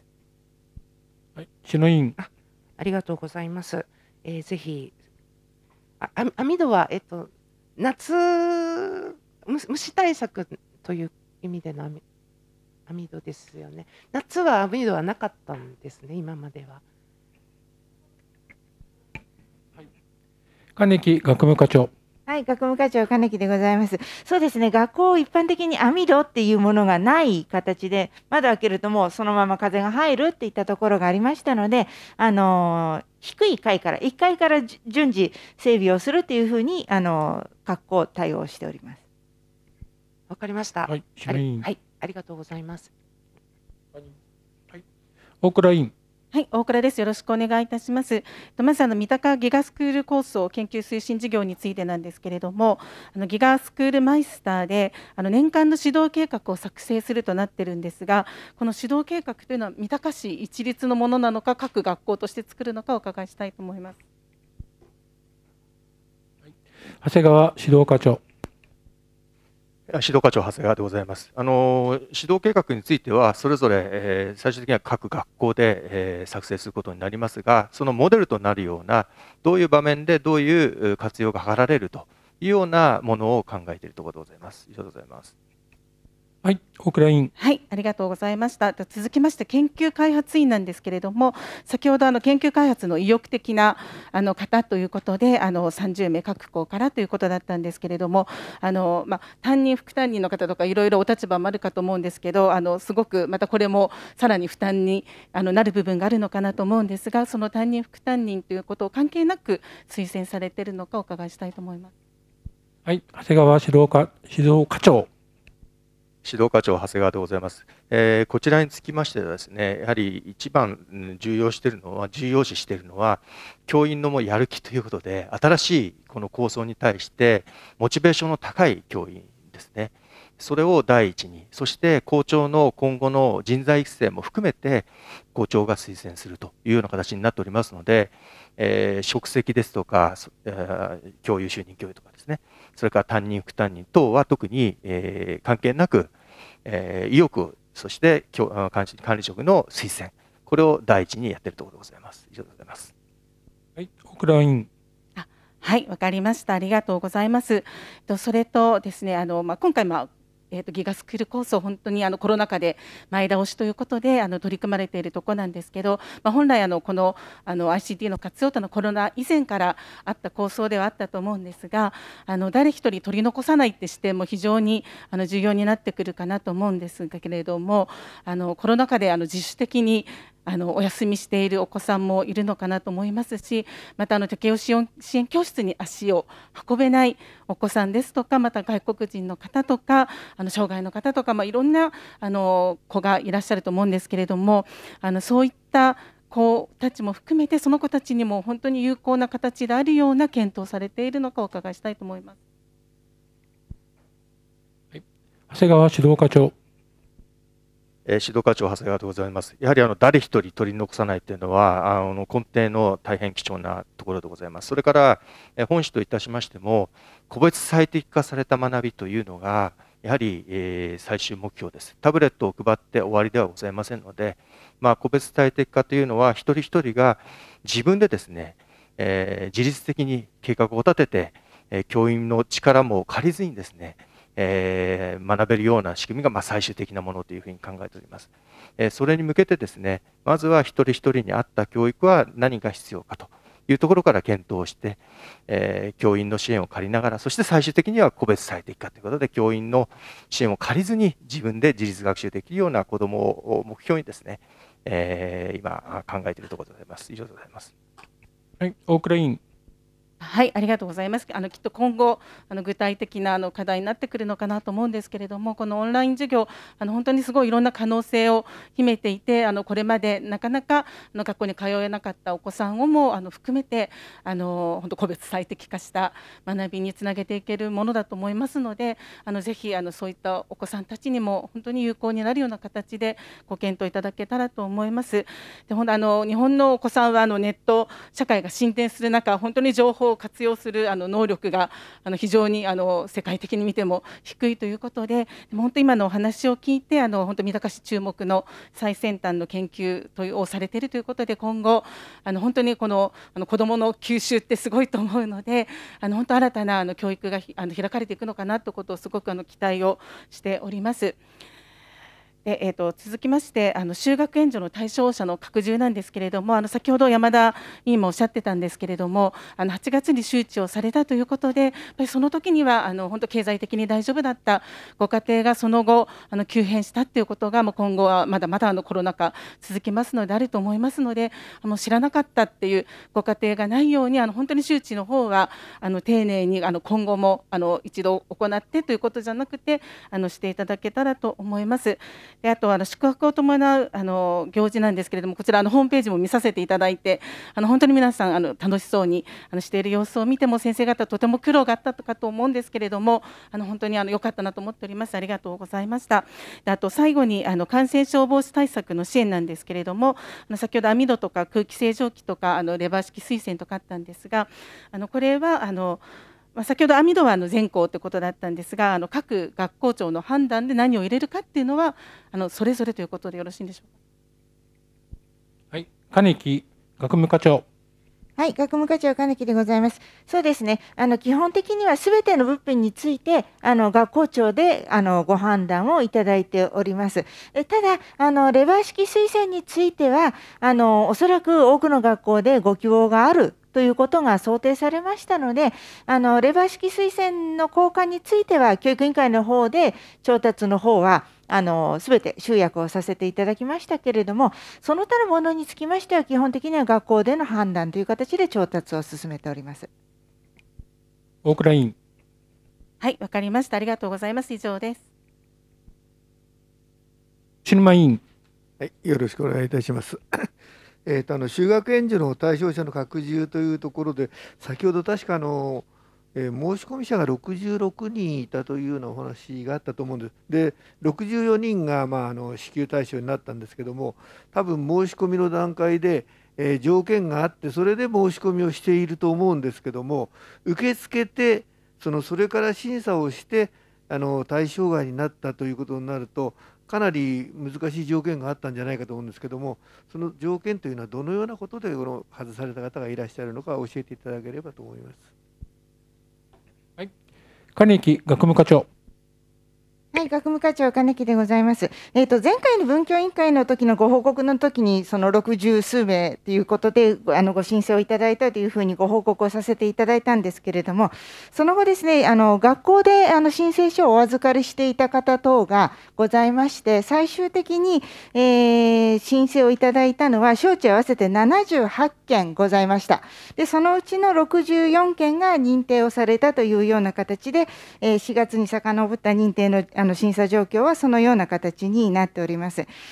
であの具体的なあのその認定の基準っていったところですけれども、こちら8月にあのお知らせをさせていただいたときには、まずあの連続する3ヶ月間、あの任意のあの連続する3ヶ月という形で令和2年3月以降を想定しておりましたけれどもそれであの収入状況が分かるものをお出しいただきましてその内容を、まあ、年間の収入ベースに換算したときに就学援助で現在あの掲げている所得の1.15倍にあの満たない状況にあるかどうかといったところの審査をした、えーと項目が1つ。または、あとはあの実際に失業したとか、解雇をされたとか、そういった状況がわかるもの。をお出しいただけた場合には、こちらをもって、あの今後の収入をゼロという形で算定をして、あの認定をしております。で、またですね、自営業の方などは、その給料をもらってるわけではないので、あの国の方の持続化給付金であったり、総合支援資金等のご申請をされている状況があるかどうか、そういったことについて確認をさせていただいております。で、こちら確認した結果、えー、認定をされたのが64名といった形にになってございます。吉沼委員。まああの 確認をしたというんですけどもしあして、まあ、64人になったんですけどもその申請の段階でですね今あの例えば令和2年3月からの収入とかっていうのはご自分でも計算できるはずですよね申請できる方が。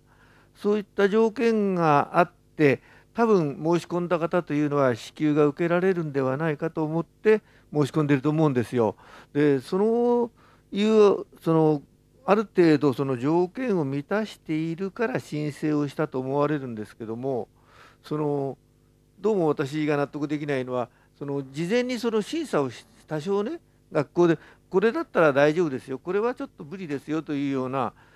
審査を学校でしないのか事前に。で申し込む人は条件は自分はかなっているから申し込んでくると思うんですよね。ぱりそのそういう指導もある程度必要ではないかと思うんです。そういうことはしてないんでしょうか？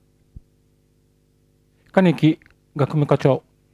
はい、学務課長金木でございます。修学援助の申請の審査につきましては、あの所属状況に関わりますので、学校についてはその内容については一切お知らせをしていない状況です。こちらですべて内容は密封された形で申請書をお出しいただいたものをこちらで開封して内容を確認しております。でですね、例年の修学援助のあの審査もそうなんですけれども、三鷹の場合はですね、単純に収入の何倍という形での審査ではなく、所得の1.15倍という形で審査をしております。これはですね、あの家族構成であったりとか、扶養の状況、そういったところもきめ細かく見た形で、あの実態にできるだけあの近い形のあの審査をさせていただいております。例えばあの300万円収入って言ったときに、3人家族と5人家族ではやっぱり苦しさっていうのは違ってきますので、そういったところを見る上でも所得に換算するといったところはきめ細かく見ているというのが三鷹のあの取り組みであるというふうに思っています。そうするとですね、じゃあ一概にこれだけもらってたら私は認定ですかっていうと、実際に計算してみないと正直わからないところがあるんです。なので、もしかしたら当たるかもしれないと思うのであれば、ぜひ申請してくださいという形でご案内をさせていただいているところです。吉沼委員。じゃあその申請支給をされな,、えーされなかった方はある程度納得はされているということでよろしいですね。はい。えっと次にあの宿泊を伴う行事におけるき感染症対策なんですけども、まあ、あの現在段階で、え小学校11校が済んでいるということなんですけども、えっとこの実施にあたってですね各家庭から例えば感染症を心配して当日参加をしないというような児童生徒はいたのでしょうかいればどの程度の人数がいたかをちょっと教えていただければと思います。はい。長谷川指導課長。指導課長長谷川でございます。えー今後まだこれからですね実施する学校も3校ほどあります。今現在言っているところも含めると4校ございますが、まあ、事前にですね出欠の確認をしておりますので、えー我々としては掌握はしています。そういうような中ですね、え15校中7校で、コロナを理由に、欠席をしたいという申し出があったところでございます。まあ、人数とはですね、えー学校によって、えーまあ、それぞれになりますけれども、まあ、少ないところは1名、えーそれから2、3名と、それぞれの学校の状況によって異なっております。以上でございます。吉沼委員。そういう子どもさんたちに対しては例えば行かない期間中に対してはどのような対処をされているんでしょうか？はい。長谷川指導課長。えー指導課長、長谷川でございます。えー欠席されたあーお子さんについてはですね、これはあの出席扱いということで対応しております。以上でございます。はい。吉沼委員。これは自宅待機ということでよろしいですか？それとも学校へ出てきているんですか？はい。長谷川指導課長。指導課長、長谷川でございます。えっ、と、自宅で学習というふうになっております。以上でございます。吉沼委員。はい、わかりました。えーそれとですね、最後にあのギガスクールの研究開発委員さんの、えー人数30人で、まあ、管理職の推薦のあった教員の移植ということなんですけども、まあ、あのスクールマイスターについては各校1人というふうにはっきりしているわけですね。でこちらは30名ということなんですけども管理職推薦というのはこちら例えば教育委員会の方で30名を各学校に割り振って推薦してもらったのかあるいは30名以上の方の推薦が管理職からあってそれを教育委員会の方で30名に、えー振るったのかその辺ちょっと教えてください。長谷川指導課長。えー指導課長、長谷川でございます。あの基本はですね、先ほどもご答弁いたしましたように、その教員の意欲ですので、えー意欲があって管理職が推薦されたものは、こちらではすべて移植をしているところでございます。はい。吉沼委員。そう30名以上いるってことですか？いあの推薦されたもの全員ということは。はい。長谷川指導課長。指導課長、長谷川でございます。えっと、申し込みも30名でしたので、すべて、えー移植という形になっております。吉沼委員。30名の推薦があったということなんですけども、それっていうのは教育委員会では一切、例えばどこの学校さんに1名とか2名とかって割り振りなくぴったり30名の募集で30名になったということですか、たそれは偶然になっちゃいますよね。はい、長谷川指導課長。指導課長、長谷川でございます。募集としてですね、何名というのをお示ししておりませんので、えー、結果的に30名になったということです。はい、吉沼委員。結果的に30人になったという、31いれば31になったかもしれないということですね。はい、わかりました。理解しました。ありがとうございました。以上でございます。はい、谷口委員。はい、えー、っと、まずタブレットの件なんですけど、えー、先ほど篠委員の質問の中で、えー、っと回線付きのっていう話だったんですけど、これ、えー、と確か全員分だと1万6000台とかってそのぐらいだったと思うんですが、全部回線付きなんですか、田島施設教育センター担当課長。はい、施設教育センター担当課長の田島です。今回調達させていただいているのは1万3500台になりますが、すべてに SIM が入っております。谷口委員。あの確か休校、臨時休校だった時に、えー、っと貸し出してインターネットで授業やったじゃないですか。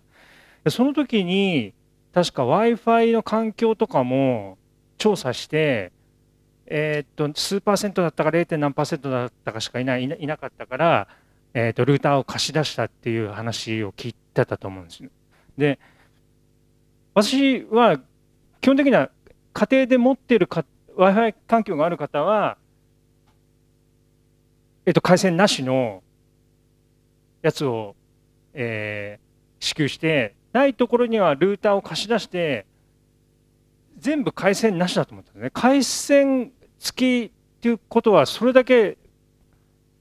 コスト的にはだいぶかかるわけですよね。一社一社に回線付きなんでしょ？それって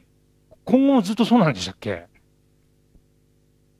はい。田島施設教育センター担当課長。はい。施設教育センター担当課長の田島です。まあ、あの議員さんおっしゃる通りですね、まあ、その考え方もあると思いますが、今回の調達においてはですね、あのご家庭と学校以外でも使われることを想定しておりまして、例えば校外学習ですとか、あのグランド等を含めてですね、Wi-Fi 環境がない場所でも当然使われるということも含めまして、あの回線付きという形になっております。でただ、先ほど申し上げたように、容量的にはやはり限界がありますので、やはりご家庭で Wi-Fi があるところについては Wi-Fi を利用し、学校でも Wi-Fi を利用し、そういうシーンのところでないご家庭ですとか、もしくは Wi-Fi がないところで教育活動をするときには、SIM の回線を使うということを想定しております。谷口委員。ちょっとそれ考えた方がいいかもしれないですね。っていうか、相当その費用だけでもすごいじゃないですか。まあ、あの、そもそもあの財政課長とかから費用かかる、費用かかるって前、その1台入れる前から言われてたことは確かですけど、まあ、国の方で整備してその後のことその後そんなにかかんないんじゃないかなと思ってたんだけどそこの部分がかなりかかりますよね実際ね実際が。まあ今後やってみて、その財政負担を考えながら、ちょっと、あの、安くなる方法を考えた方がいいと思うんですけど、その辺はもう今後もこれでいくという方針は決まってんでしたっけ？はい。田島施設教育センター担当課長。はい、施設教育センター担当コーチの田島です。今回1万3500台につきましては、まあ、5年間の、まあ、リースというかですね、あのレンタルというかですね、あのキャリアさんからお借りする形になりますので、5年間60ヶ月を利用する上でですね、コストを出していただいてますので、あの現在の調達についてはこの方式と。まあ、今後あの60ヶ月後に対してあの調達する上ではですねまた環境も変わってくるでしょうからその時点で判断をさせていただくというふうに考えております。谷口委員。はい、わかりました。そう考えると、やっぱリースが良かったですよね。リース リースで良かったなと思います。あと、あの、えー、っと、端末導入支援員について、えー、っと、プロポーザルじゃなくて入札されたっていうような話で、で、ま、あの、懸念されるのが、前の委員会での議論もあったと思うんですが、どの会社もその支援になる人を雇ってるわけじゃなくて多分取ってから雇うそうするとそれぞれの、えー、質スキルが違うじゃないですか。その辺が、えー、若干不安かなっていうのを思ってたんですけど、今回そのプロポーザルじゃなくて、えーと、文部科学省がガイドラインを示してるんで、それをもとに入札してもらってるから、ある程度その業者側も雇う人をのスキルを判断して派遣してくれるっていうような、えー、つもりでいいわけなんですかね。あちょっと不安があるのは、でスキルのない人が来て、え1校に1人じゃないじゃないですか、確か。で、その人の時に、あのこ要はトラブルがあって、授業がスタートできなくなっている時とかあって、もう頼るしかないじゃないですか。その人にそういうスキルがない人が来ちゃったら、非常にあの学校としても困るので、その支援員の平均的なスキル以上のものをも求めたいわけじゃないですか、こっちも。その辺の担保はどう考えているのかお伺いしたいと思います。はい、田島施設教育センター担当課長。施設教育センター担当課長が立ちます。もう議員さんご指摘の通りですね、私も心配しております。はい、でただですね、あのー、基本的には事業者さんに対してはですね、しっかりと検証していきたいということで、今、打ち合わせをしておりますし、まあ、当然ながら、三鷹市の環境、まあ、あの ICT の普通の一般的なスキルだけではなくて三鷹市の環境を理解するっていうことが前提条件になりますのでそこの環境についてはですねしっかりとあの事業者と連携して検証する予定でおります。でただ基本的にですねスマホも使ったことないタブレットも使ったことないっていうような人が来るとですね研修の量も含めてあの習得率も含めてですね非常に懸念がありますけどもあの一般的に ICT が使える方でも三鷹市の環境を知らないとですね支援には全くつながりませんのでそれはあの例えばタブレット端末であればタブレット端末を導入する事業者さんですし教育ネットワークを管理しているんでは教育ネットワークを管理している事業者さんと連携しながらですねしっかりと研修体制を組みたいというふうに考えております。谷口委員はいありがとうございます。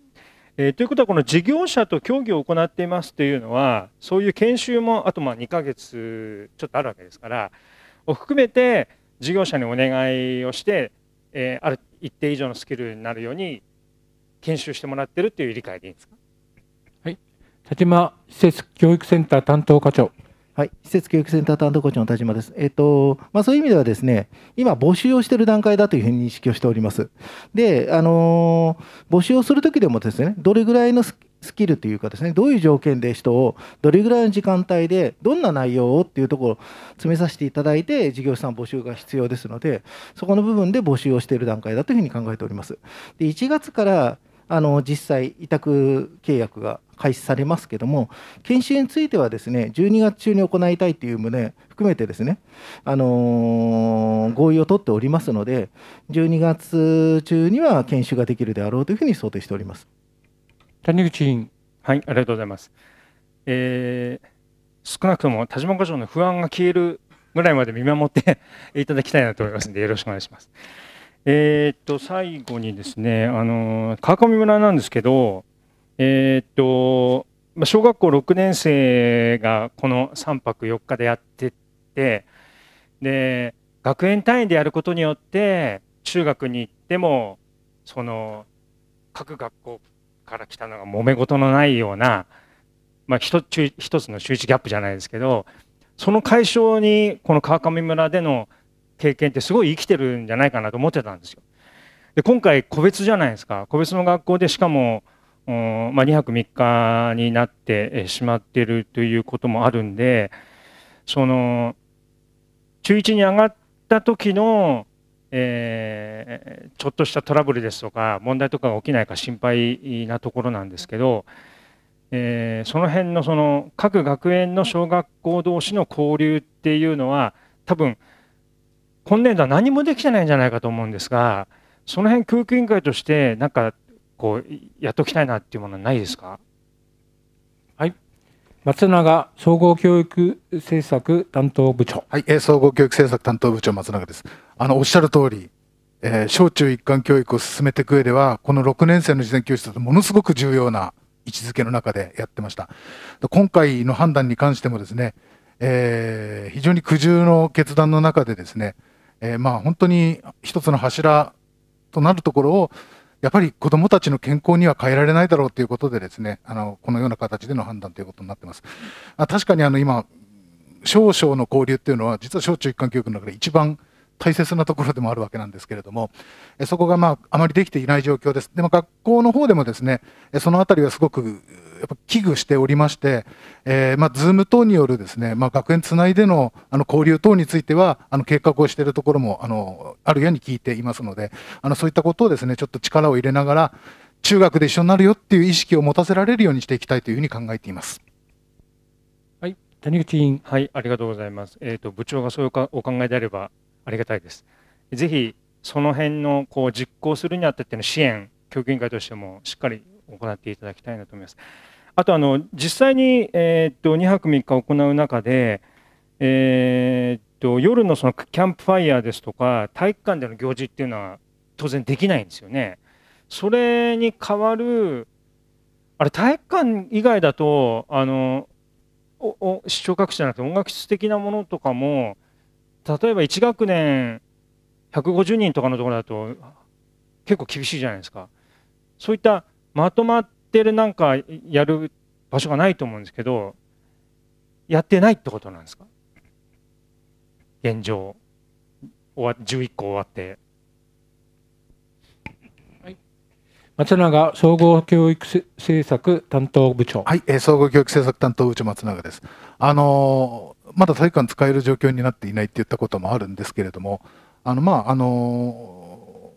ー、外でのですね、あのキャンドルを使ったりとかっていう形でのものとか、さまざま工夫をしながらですね、えー、夜プログラムについてはあの検討されてやってるようです。まあ、学校によってそのあたり少しずつ違ってますけれども、あのまあ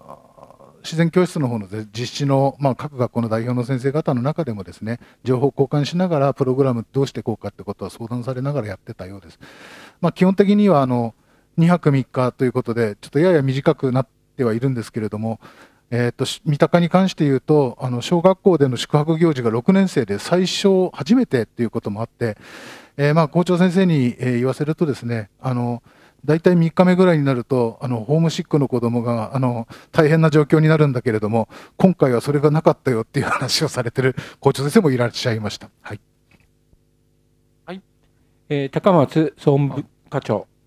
総務課長高松でございます。若干補足させていただきますと、えー、まあ、令和2年度ですね、えー、鏡越自然の村の体育館グラウンドを利用できないんですけれども、その間は村の方の、えー、配慮いただきまして、尊厳の施設無料で使用できるようですね、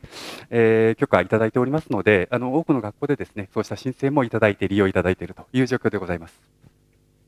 谷口委員。はい、ありがとうございます。えっ、ー、と、最後に、えっ、ー、と、中学校の方は来年年明け1月、2月に実施する予定なんですけど、その頃にはもう体育館は使えるような見通しですか？はい、高松総務課長。はい、えー、総務課長高松でございます、えー、今年度災害復旧事業として進めているところでございますが、えー、各工事ともですね、えー、年末までを契約後期としておりますので、えー、年明けについては中学校事前教室で利用できるようになる見込みと考えております。以上です。はい。はい。他にいいですか？はい。いいでしょうか？はいえー、以上で教育委員会報告を終了いたします。休憩いたします。ありがとうございました。はい。えっ、ー、と。